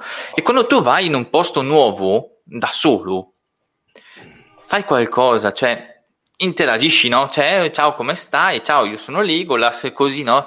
Cerchi di fare amicizia con qualcuno. Eh, cerchi di fare relazione, ecco, non amicizia, relazione, che è un pochettino diverso. Poi dalla relazione si passa all'amicizia, ma questo è un altro aspetto. Lui arriva lì, Legolas, ma, cioè, ok, magari lo fa per convenzione, ecco, più che... Eh, più perché si deve fare, cioè più per conoscenza, ma per convenzione. Eh, parte da qui anche, parte dal fatto che comunque lui arriva lì mh, per convenzione, per farsi conoscere, per parlare con qualcuno. È vero che magari conosce anche Aragorn, lo conosce da tanto tempo, però è l'unico elfo mh, strano, ritornando al discorso iniziale, presente lì nel consiglio di Elrond. Eh, e quindi quando comincia a partire per la compagnia dell'anello e si trova questo, elfo, questo nano qua tra i piedi, perché possiamo dire questo, all'altezza tra le due parti è molto diversa, eh, allora comincia a cambiare anche Legolas dicendo ok va bene. Una nota che vorrei farvi ricordare che vorrei dire che è presente nella History of Middle Earth eh, che un, ci sono tanti cambiamenti che dicevo tra la History of Middle Earth e il Signore degli Anelli. Un passaggio molto importante che si trova nel Ritorno del Re. Quando Legolas e Gimli stanno combattendo c'è una frase che nel Signore degli Anelli viene detta eh, così. Ho combattuto perdendo solo di uno. E questo lo dice eh, Legolas. Mi sembra di ricordare. Comunque la frase, in realtà nella History Middle è ho combattuto perdendo almeno di uno, che è completamente diverso. Quindi vuol dire che cioè, nella History Middle Earth parliamo già di un divario molto importante di, di guerra, di forza, mentre nel Signore Anelli vediamo che c'è una differenza molto fine, molto piccola tra le parti, perché comunque si perde solo di un, di un avversario, di un orco.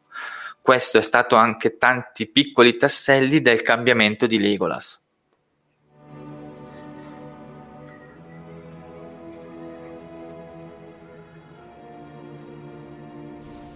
Allora, andiamo avanti con le domande.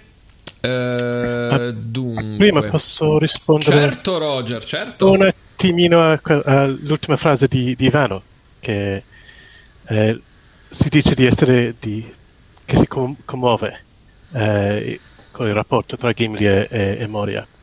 Ma questa, eh, questo essere commosso eh, Ivano lo condivide con Galadriel, perché le parole tenere eh, che Gimli cita, a cui Gimli, Gimli riferisce quando dice quel, quel, pezzo che ha letto Tony, eh, e quando Galadriel racconta la bellezza del, del Casa Doom, del, dell'acqua di... No, no, non ricordo i nomi, Kebel Nadir, qualcosa del genere, che, che lei parla con i nomi eh, in lingua de, dei nani eh, delle bellezze del, um, delle miniere di, di Moria e del, dell'acqua che ne esce nel, nel fiume.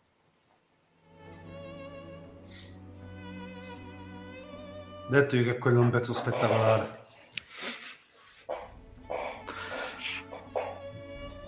Che poi, che poi una cosa che dovevo dire e che non ho detto e mi dispiace di averlo, di averlo fatto, adesso interrompo.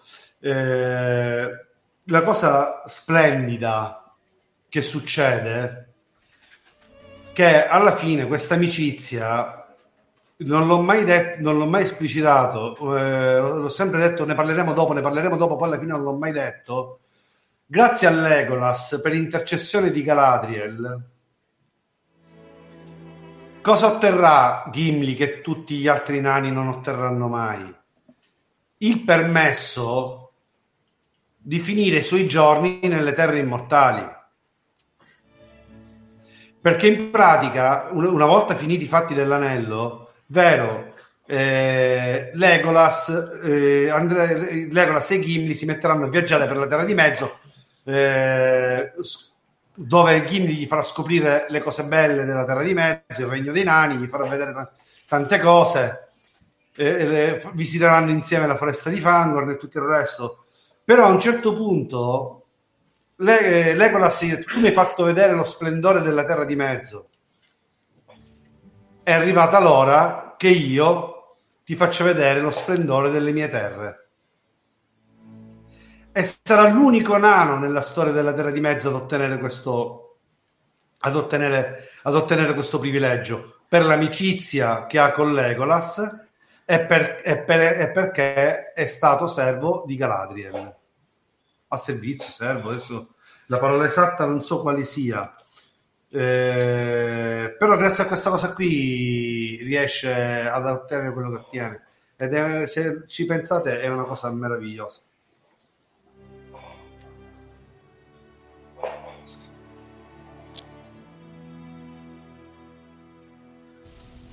Dunque, allora andiamo avanti quindi con le domande. Eh, c'è una domanda di autotutoriale sempre su YouTube che ci scrive: Ma si può dire che Gimli è il modello di nano quando non sappiamo quasi nulla di altri nani? Quelli che troviamo nello Hobbit eh, alla fine diventano anche loro amici degli elfi. Allora, eh, Gimli eh, non è il modello di nano. Ve- vedo che Chiara fa no con la testa, poi voglio anche che risponda lei. eh, Gimli è un nano. È speciale nella sua. secondo- speriamo, che, speriamo che la cosa collivi con quello che vuole dire Chiara, con quello che puoi dire a Chiara. Eh, Gimli è straordinario nel, nel- nel suo essere. È molto diverso da altri, da altri nani. Sì, ok, sarà farà far pace tra nani ed elfi, ma gli altri elfi sono completamente diversi da, sia nel modo di pensare che nel modo in tutto sono diversi da, da Gimli. Eh, diciamo che Gimli è come io vorrei vedere i nani, ma non come sono i nani. È come a me piacerebbe che fossero, a me personalmente, a me, a me. Allora, Chiaro. se posso intervenire un attimo, diciamo che dire che forse che proprio faccio l'amicizia ai nani e gli elfi nello Hobbit, diciamo che si riconciliano, ma non dimentichiamoci che i nani vengono eh, messi, no? vengono catturati, messi in prigione dal, dal padre di Legolas. Quindi in qualche modo questa ruggine c'era, questa diffidenza c'era. Certo, alla fine con, eh, si, si, si, uniscono per combattere la battaglia dei cinque eserciti contro un nemico comune e poi con la morte di Thorin si ha una sorta anche di, diciamo, di, di riconoscimento dei torti da ambo le parti però una certa diffidenza resta. Tra l'altro, quando appunto arrivano al consiglio di Elrond, se non ricordo male, eh, il, appunto Gimli, figlio di Gloin, ma il, il, l'altro nano, eh, che se non ricordo male, non so più se Dain o chi era, quando eh, Legolas dice che Gollum era scappato perché eh, gli elfi avevano, insomma, gli faceva pena e quindi l'aveva lasciato arrampicare sugli alberi. Lui dice: Eh, con noi nani eravate mica stati così teneri. Tanto che a un certo sì, punto sì. No, nel consiglio viene detto: adesso non stiamo, mettiamoci a rivangare no, i, le varie diffidenze tra elfi e nani. Quindi effettivamente questa cosa sotto traccia non era mai stata, non era stata completamente risolta, effettivamente invece viene superata proprio nell'amicizia tra Gimli e Legolas, quindi sono assolutamente d'accordo con Tony.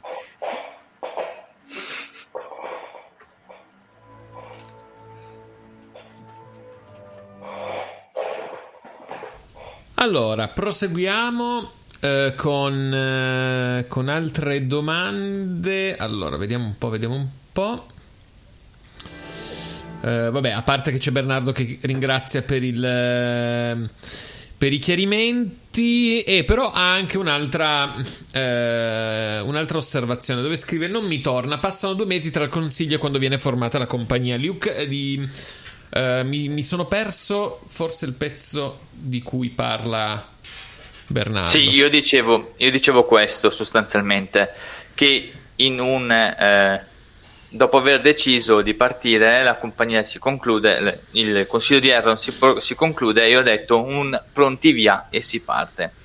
Eh, pronti via e si parte non vuol dire che do, io ho deciso di partire e ho già lo zaino in spalla e parto, quanto piuttosto una preparazione eh, della, mm, di ciò che mi potrebbe servire per il viaggio. Eh, passano due mesi, ovviamente sì, però dobbiamo pensare che comunque in questi due mesi c'è eh, le armi da preparare, la fucina che sta andando, tanti elementi eh, di mm, marziali, ecco, diciamo in questo senso, che eh, utili al quello che potrebbe servirmi. Posso preparare da mangiare, posso prepararmi da, da bere. Voglio farvi un esempio fra tutti perché magari può essere anche un po' assurdo. Eh, quando tu, mi, ho sentito degli amici che hanno fatto il, can, il cammino di Santiago. Eh, per partire a fare il cammino di Santiago non ti serve un trolley che ti pesa 12 kg.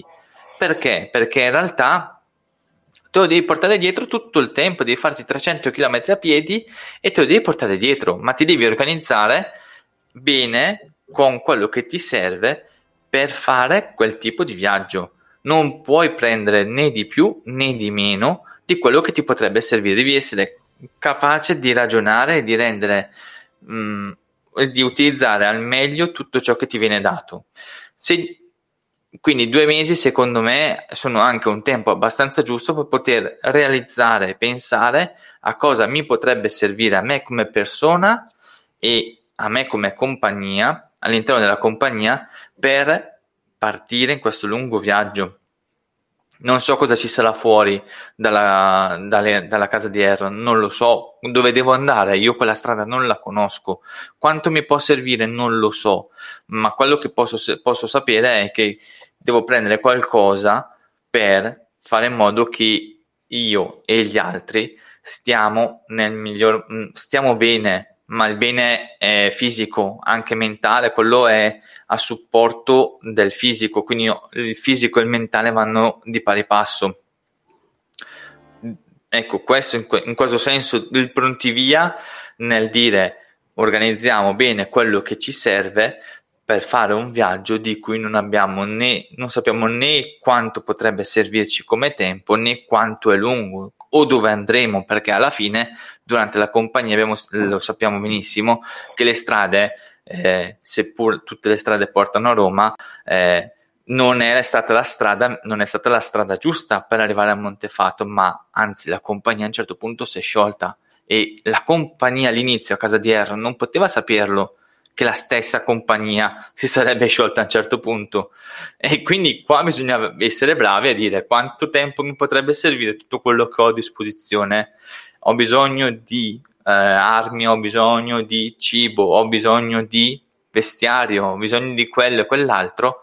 Ed ecco che un elemento che può essere stato giusto ed è forse anche il tempo che quello che ha pensato Tolkien nello scrivere di dire quando ho fatto il militare cosa mi è potuto servire questa è stata forse una chiave di lettura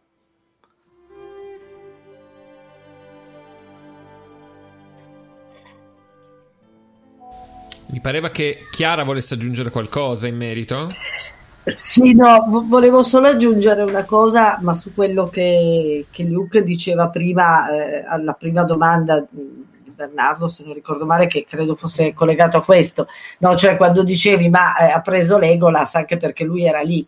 Però secondo me è, è vero, e Luca hai ragione, anche perché lui a un certo, Aaron a un certo punto, no, quando eh, vogliono andare Merry e Pipino, dice che lui aveva pensato di mandargli magari Glorfindel o qualcuno così di importante. E poi Gandalf dice: Ma neanche uno come Glorfindel potrebbe fare qualcosa no? contro, contro Sauron, contro la Torre Nera.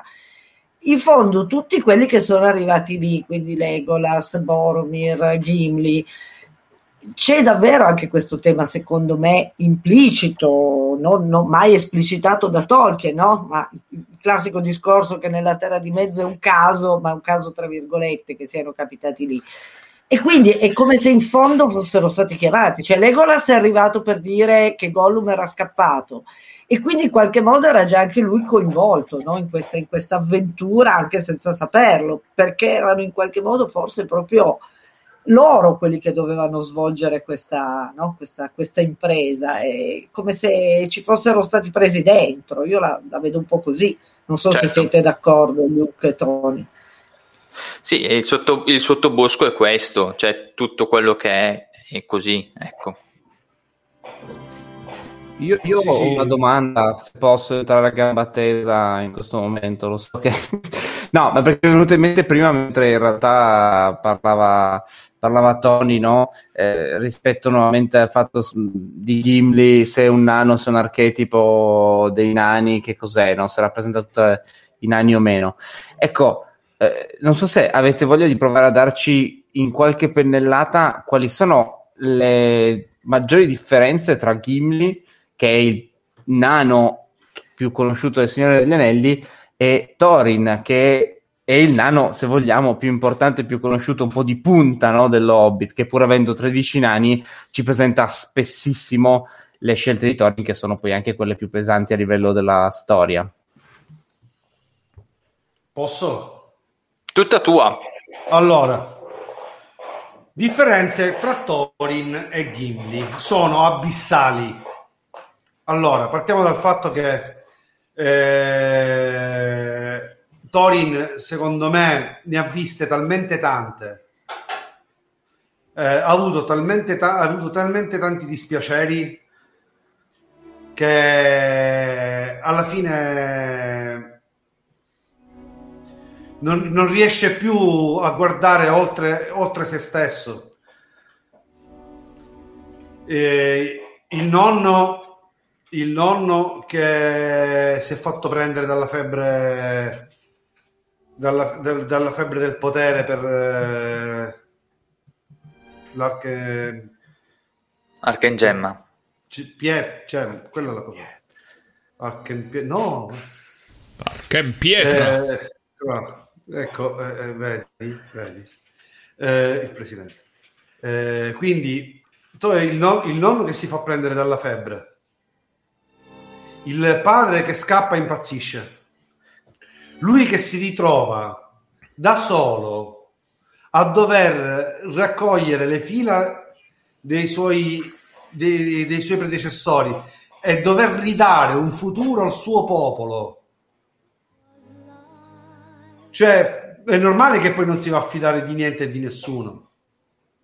poi scopriamo diventerà anche lui eh, si farà prendere dalla febbre eh, come suo nonno e alla fine eh, si dimostrerà debole.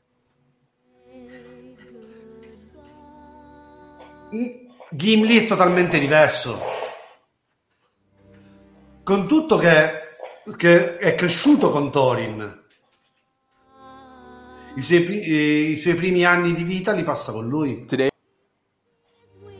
Eh, ma è totalmente diverso perché eh, eh, alla fine Gimli si dimostrerà poco incline all'avidità, molto incline alla bellezza. Eh, sarà orgoglioso della sua storia, ma accetterà quella degli altri. Cioè, sono due, due persone che camminano sullo stesso binario, ma sono dei lati opposti. Sì, qui mi, no, mi, permetto di dire solo questo, che era proprio quello che pensavo anch'io e che è quello che hai detto tu nel finale. Cioè, sostanzialmente la differenza grande è abbiamo sempre due nani eh, che si trovano a doversi confrontare tra i due opposti. Da un lato l'avidità, che può anche essere sete di potere, ma nel nano è proprio l'avidità, e dall'altro la sete di bellezza, no? l'aspirare a cose alte che non vanno d'accordo con l'avidità nel finale dell'Hobbit eh, Thorin si rende conto, no? Di che differenza c'è fra queste due cose con quella famosa frase, no? Eh, se un maggior numero di noi eh, stimasse in maggior modo i canti, l'allegria, il buon cibo rispetto ai tesori di oro ed argento, sarebbe un mondo più lieto, no? Chiude un po' così, la, è praticamente la sua ultima frase prima di morire nell'Hobbit. E quindi sì, sono d'accordo con Tony ed era proprio quello che pensavo anch'io, no? Cioè, la differenza grande fra questi due personaggi sta proprio nel loro rapporto con il, l'avidità e la bellezza.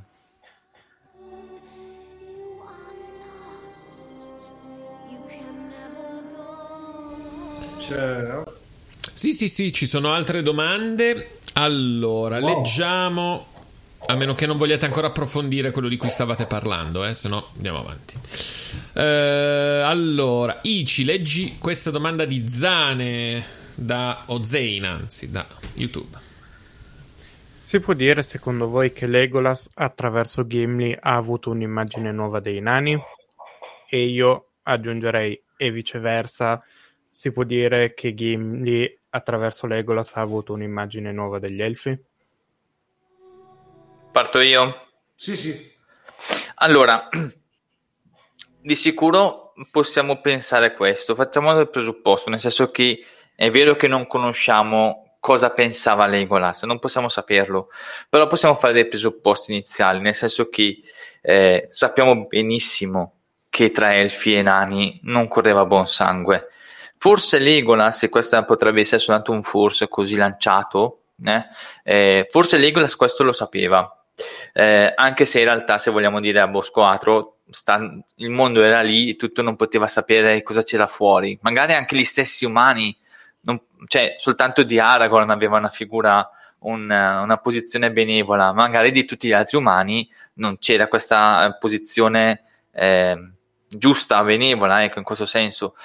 Quindi quando è arrivato il consiglio di Erron potremmo anche dire, e sto utilizzando il condizionale d'obbligo, userò sempre il condizionale secondo me, eh, potremmo anche dire che è arrivato lì, si è visto Gimli, Gloin eh, e Balin, eh, li ha visti e ha detto non ci siamo, non, non, va bene, non funziona, io non posso stare vicino a loro, cioè non ce la faccio, no? È come un, avere qualcosa che ti dà fastidio, ma che sei seduto lì per forza perché devi starci lì, ma alla prima occasione vorresti scappare, vorresti allontanarti da quella posizione in cui stai.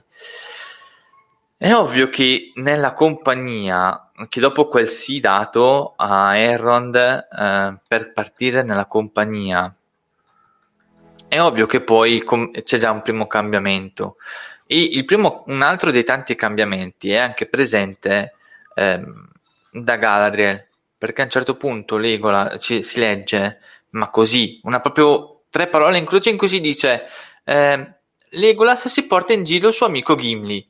Cioè, cioè, partiamo dalla compagnia in cui non, si voglio, non si stanno guardando e lì da, da Galadriel eh, la, la, frase è proprio tipo, adesso ve la dico così molto velocemente, è eh, Legolas si porta in, va in giro per...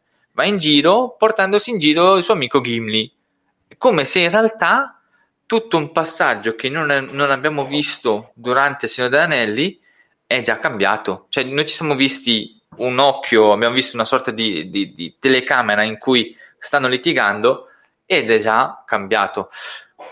Que- questo eh, posso anche dirvi adesso. Potremmo anche dire, ah, non facciamo di un'erba un fascio. Fa- non è che Legolas, siccome ha visto Gimli buono, allora tutti i nani sono buoni. Cioè, il concetto di base è che passando attraverso Gimli, Legolas ha possibilità di poter conoscere meglio quello che secondo la sua storia, quello che ha imparato dei nani, in realtà può essere cambiato.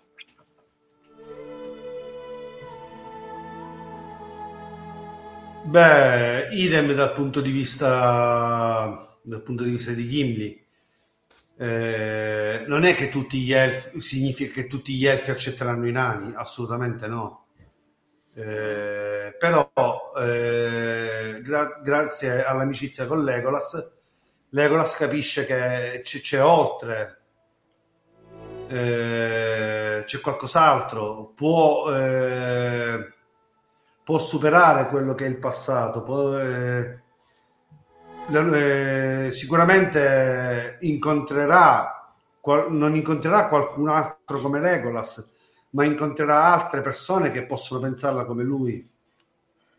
D'altronde, eh, la dimostrazione è che un altro elfo eh, si ricrede eh, del pensiero che ha sui nani e Galadriel non è un'elfa qualunque. Eppure riconosce in Gimli eh, bellezza, grazia, eh, eh, è cortese eh, quindi sì, tutti e due hanno una visione diversa delle rispettive opposte razze, eh, hanno immagini nuove, ma questo non significa per l'appunto che elfi e nani faranno pace e nessun altro, e nessun altro elfo avrà da ridire contro i nani e viceversa. Eh, ci saranno sicuramente lot- altre lotte, ci saranno altre inimicizie, però è un punto di partenza, da qualche parte bisognava pur cominciare.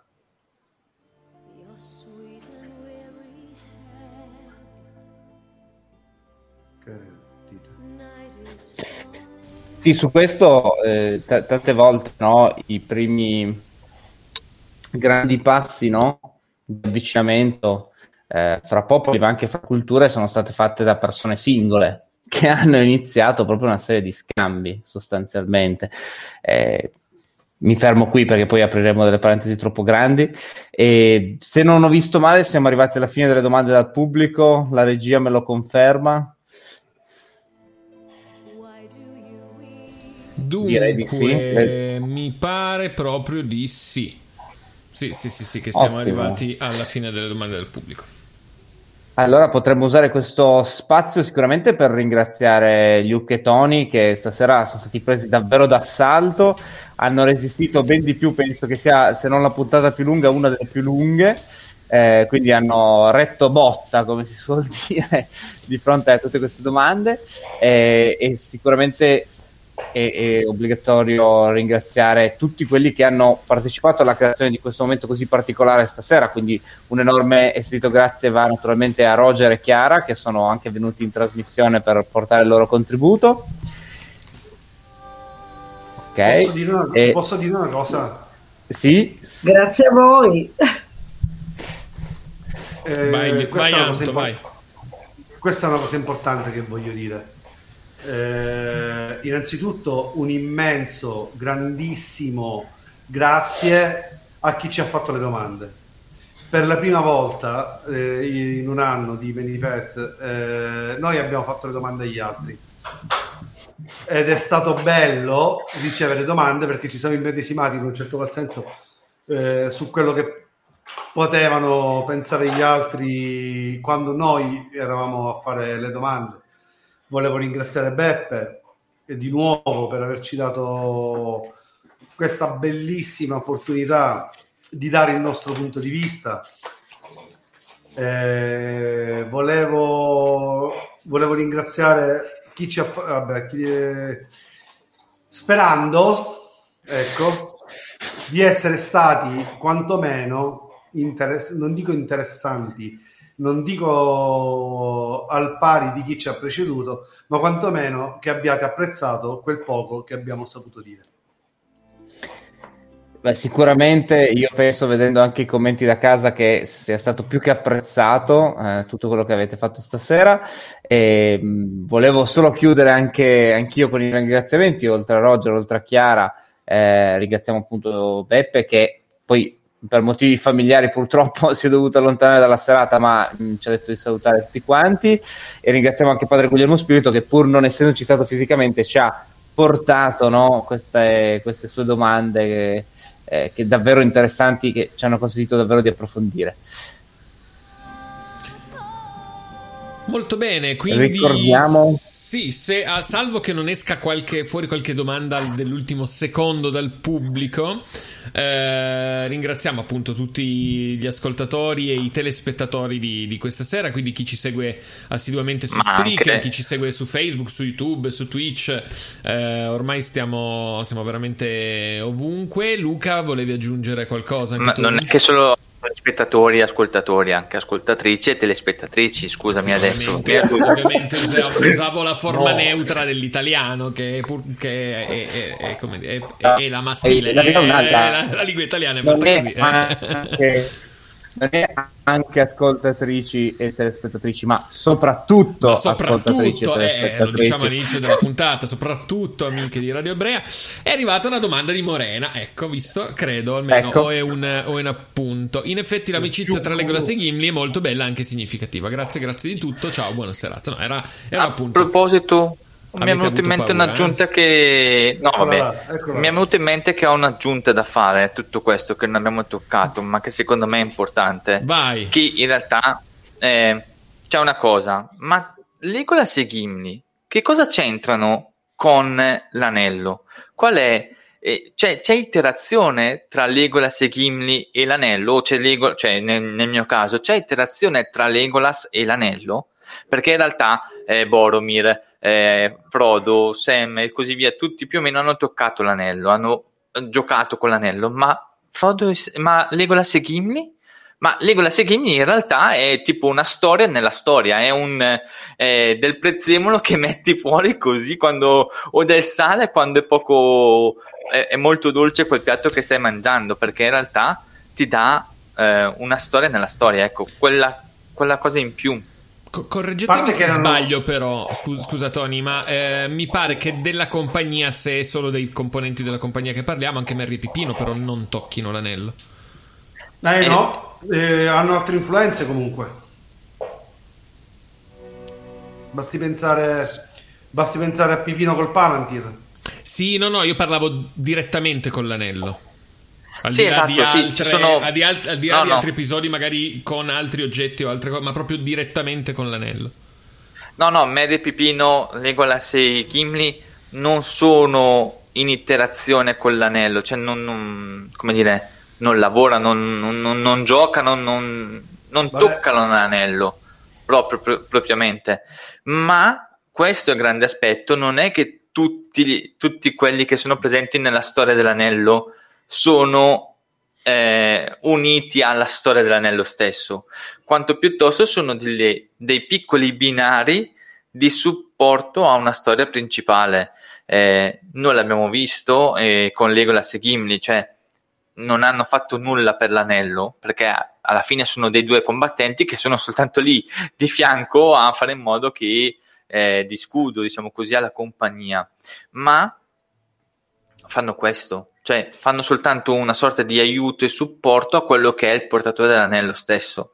Questa era una, co- una cosa in più che volevo Però dire. vedi- Però vedi, se, da un certo se sotto un certo punto di vista Merry e Pipino spariscono dalla storia, prin- dal- dalla storia principale perché vengono rapiti, eh, quindi non c'è materialmente il tempo di avere, uh, di avere un, in qualche modo un influsso con l'anello, o sbaglio? Giusto? Eh, dalla, eh, me, proprio Legolas e Gimli se ne quasi disinteressano. Esatto. perché sono troppo impegnati a offendersi l'un l'altro per stare attenti all'anello. Se vogliamo dirla in questo senso, sì. Cioè, sono troppo impegnati a beccarsi tra di loro. Correggetemi se sbaglio, qualcuno mi corregga se sbaglio. Sì, sì. Io, io, mi permetto di fare solo un'aggiunta su questo, se posso. Forse Mary e Pipino sono un po' proprio inconsapevoli di che cosa l'anello è. E quindi forse ne percepiscono, passatemi il termine, meno il potere, no? E quindi ci può stare che non siano direttamente coinvolti dalla tentazione dell'anello.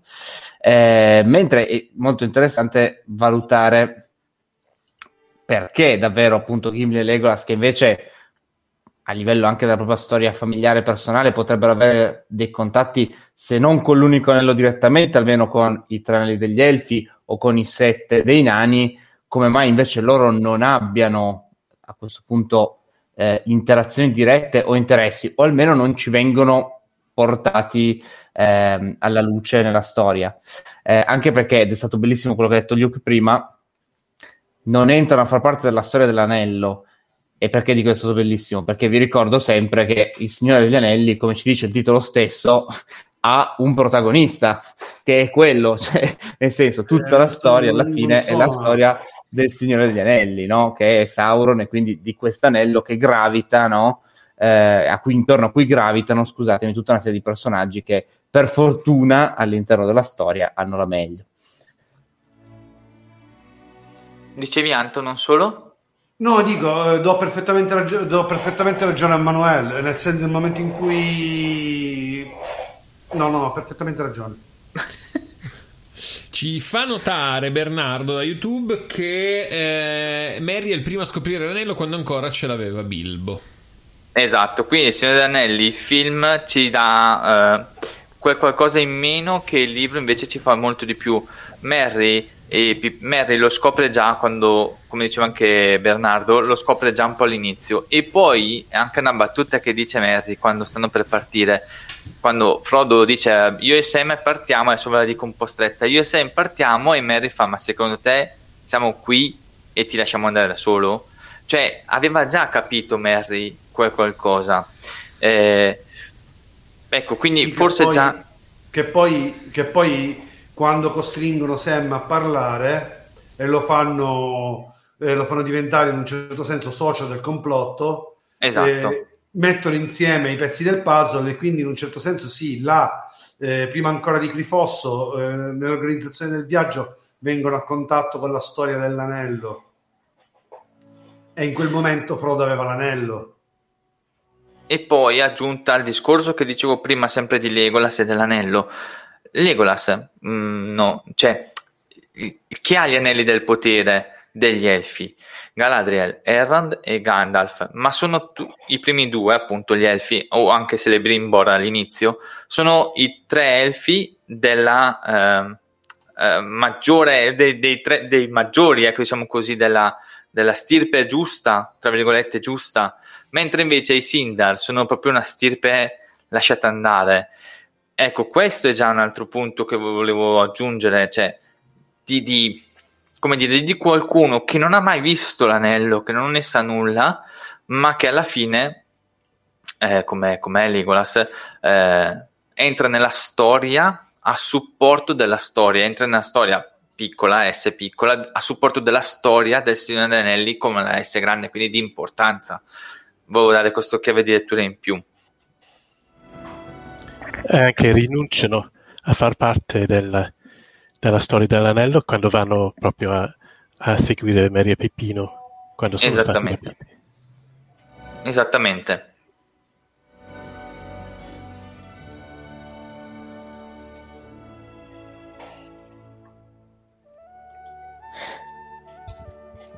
Ok, penso che siamo praticamente in conclusione. Eh, vi, volevo solo, sempre sulla cosa che ha detto Bernardo prima, eh, spiegare che cosa intendevo quando di- dicevo che Merri e Pipino sono più inconsapevoli, non tanto che non abbiano conosciuto la storia dell'anello, ma proprio forse perché eh, in quanto hobbit lon- che sono stati lontani quindi dalle grandi storie della Terra di Mezzo hanno avuto da questo punto di vista eh, appunto meno contatti diretti mh, mm, con quella che è stata tutta quella storia tragica che ha segnato la seconda era sostanzialmente. E quindi ne sono forse un po' più riparati se vogliamo. Mm, oh, io ho un po' questa sensazione, ma adesso l'ho un po' buttata lì, eh, ragionando su quello che, che, mi viene in mente, mentre appunto Gimli e Legolas, pur essendo Legolas di, come diceva Luke prima, una, eh, un ramo minore, no? quello di Sindarin, se vogliamo utilizzare questo termine, eh, in qualunque caso sono stati a contatto con quelle storie. Eh. Ce le hanno quasi un po', passatemi il termine, nel DNA, no? Ce l'hanno un po' dentro perché ereditata e vissuta, no? eh, anche attraverso la propria ascendenza. Prima li citavate i padri, no? E quindi Beh, tutta quella storia che gli arriva dall'alto. Scusami un attimo, eh, Legolas non è di Bosco Atro? Sì. sì. sì. A Bosco Atro non c'era il necromante? A un certo punto sì, sicuramente. Sì. Quindi, Bosco, quindi Bosco Atro non è stato avvelenato dal necromante e quindi sotto l'influsso negativo di Sauron. Quindi lo conoscono il male come. Certo, assolutamente. Ne hanno bene il cavallo.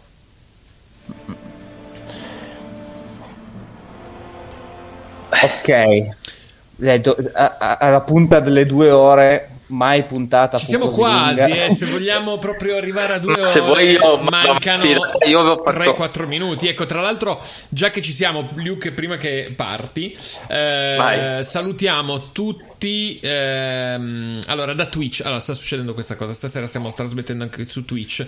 Dal canale Il Vecchio Nerd ci stanno facendo un raid sul nostro canale. E quindi salutiamo tutti i ben 27 telespettatori che si sono collegati così, debotto.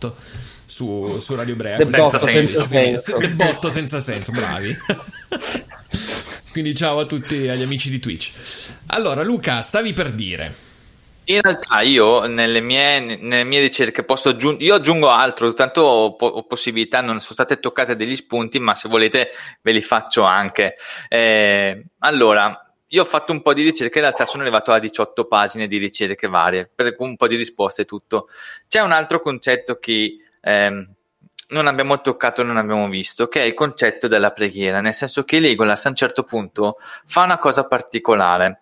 Eh, Legolas dirà a un certo punto, prima di attaccare, Elbereth Gildol, Gil, Gildolniel, scusate la, il, l'elfico non lo so bene, però in realtà questo è secondo me un effetto di giaculatoria. Adesso dirò che cosa significa, è un termine molto antico, molto strano.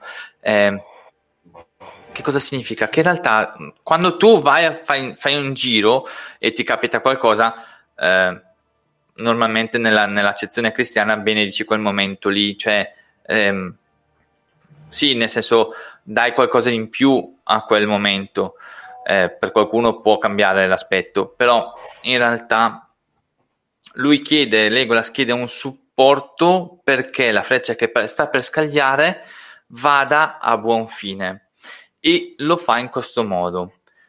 Un'altra cosa, e, e, quindi questo senso qua c'è un concetto di preghiera sotto, ma è proprio di sottobosco. E verranno dette soltanto tre volte questo, questa frase qua. Poi, vabbè, poi Sam lo ripete in un modo più complesso e anche Frodo lo riprenderà, però ti dice soltanto queste parole.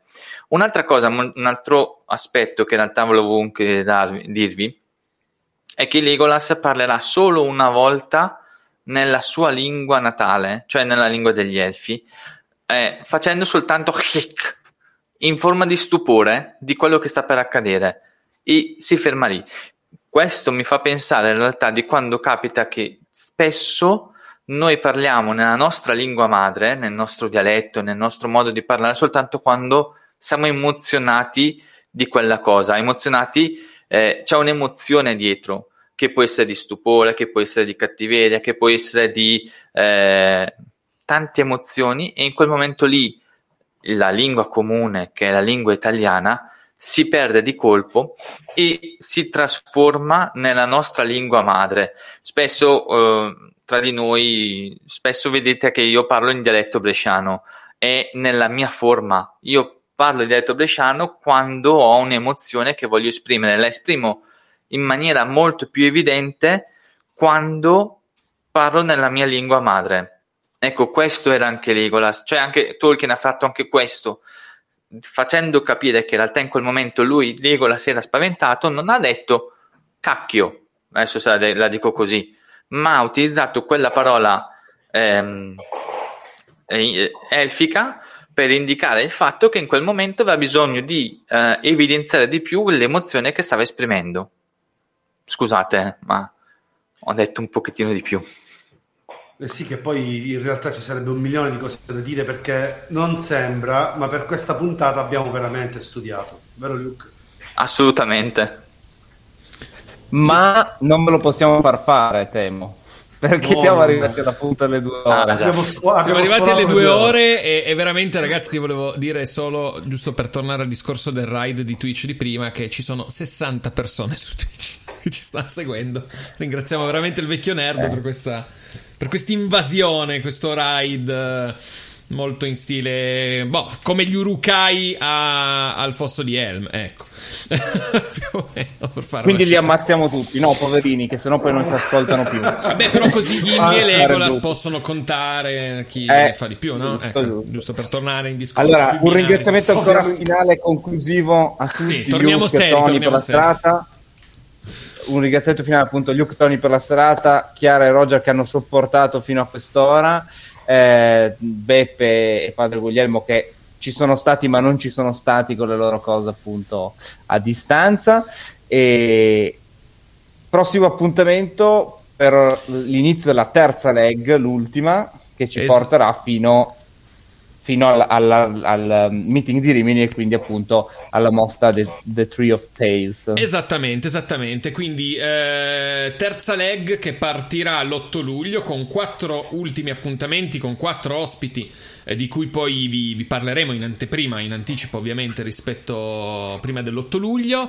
Eh, quindi prossimo appuntamento di Many Pets World Road, 8 luglio sempre alle 21. Invece giovedì prossimo, il primo luglio, una nuova puntata della compagnia di Radio Brea. Eh, possiamo dirlo, ci saranno, vabbè, ovviamente non lo so. Terra di Mezzo Italia. Vabbè, ecco, non, non spoileriamo il nome. Però Ma forse no. i ragazzi di Terra di Mezzo Italia porteranno un ospite internazionale dei social, dei social che si sta occupando molto della serie TV de, eh, di Amazon. Quindi, che dire, state rizzate le antenne, cari amici ascoltatori, e eh, seguite i canali di Radio Brea Sentieri Tolkieniani e Terra di Mezzo Italia per saperne di più.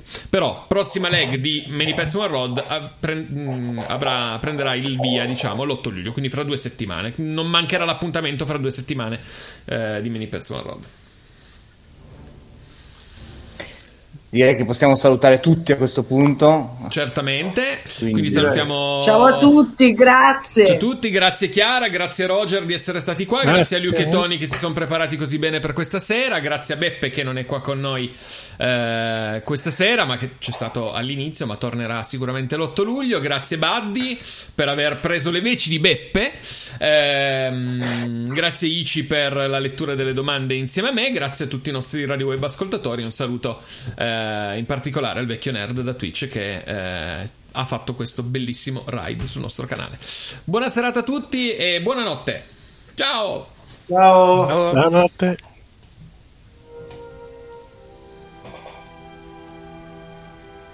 Lucky Land Casino asking people what's the weirdest place you've gotten lucky? Lucky? In line at the deli, I guess. Aha, in my dentist's office. More than once, actually. Do I have to say? Yes, you do. In the car before my kids' PTA meeting. Really? Yes. Excuse me, what's the weirdest place you've gotten lucky? I never win and tell. Well, there you have it. You can get lucky anywhere playing at LuckyLandSlots.com. Play for free right now. Are you feeling lucky? No purchase necessary. Void where prohibited by law. 18 plus. Terms and conditions apply. See website for details.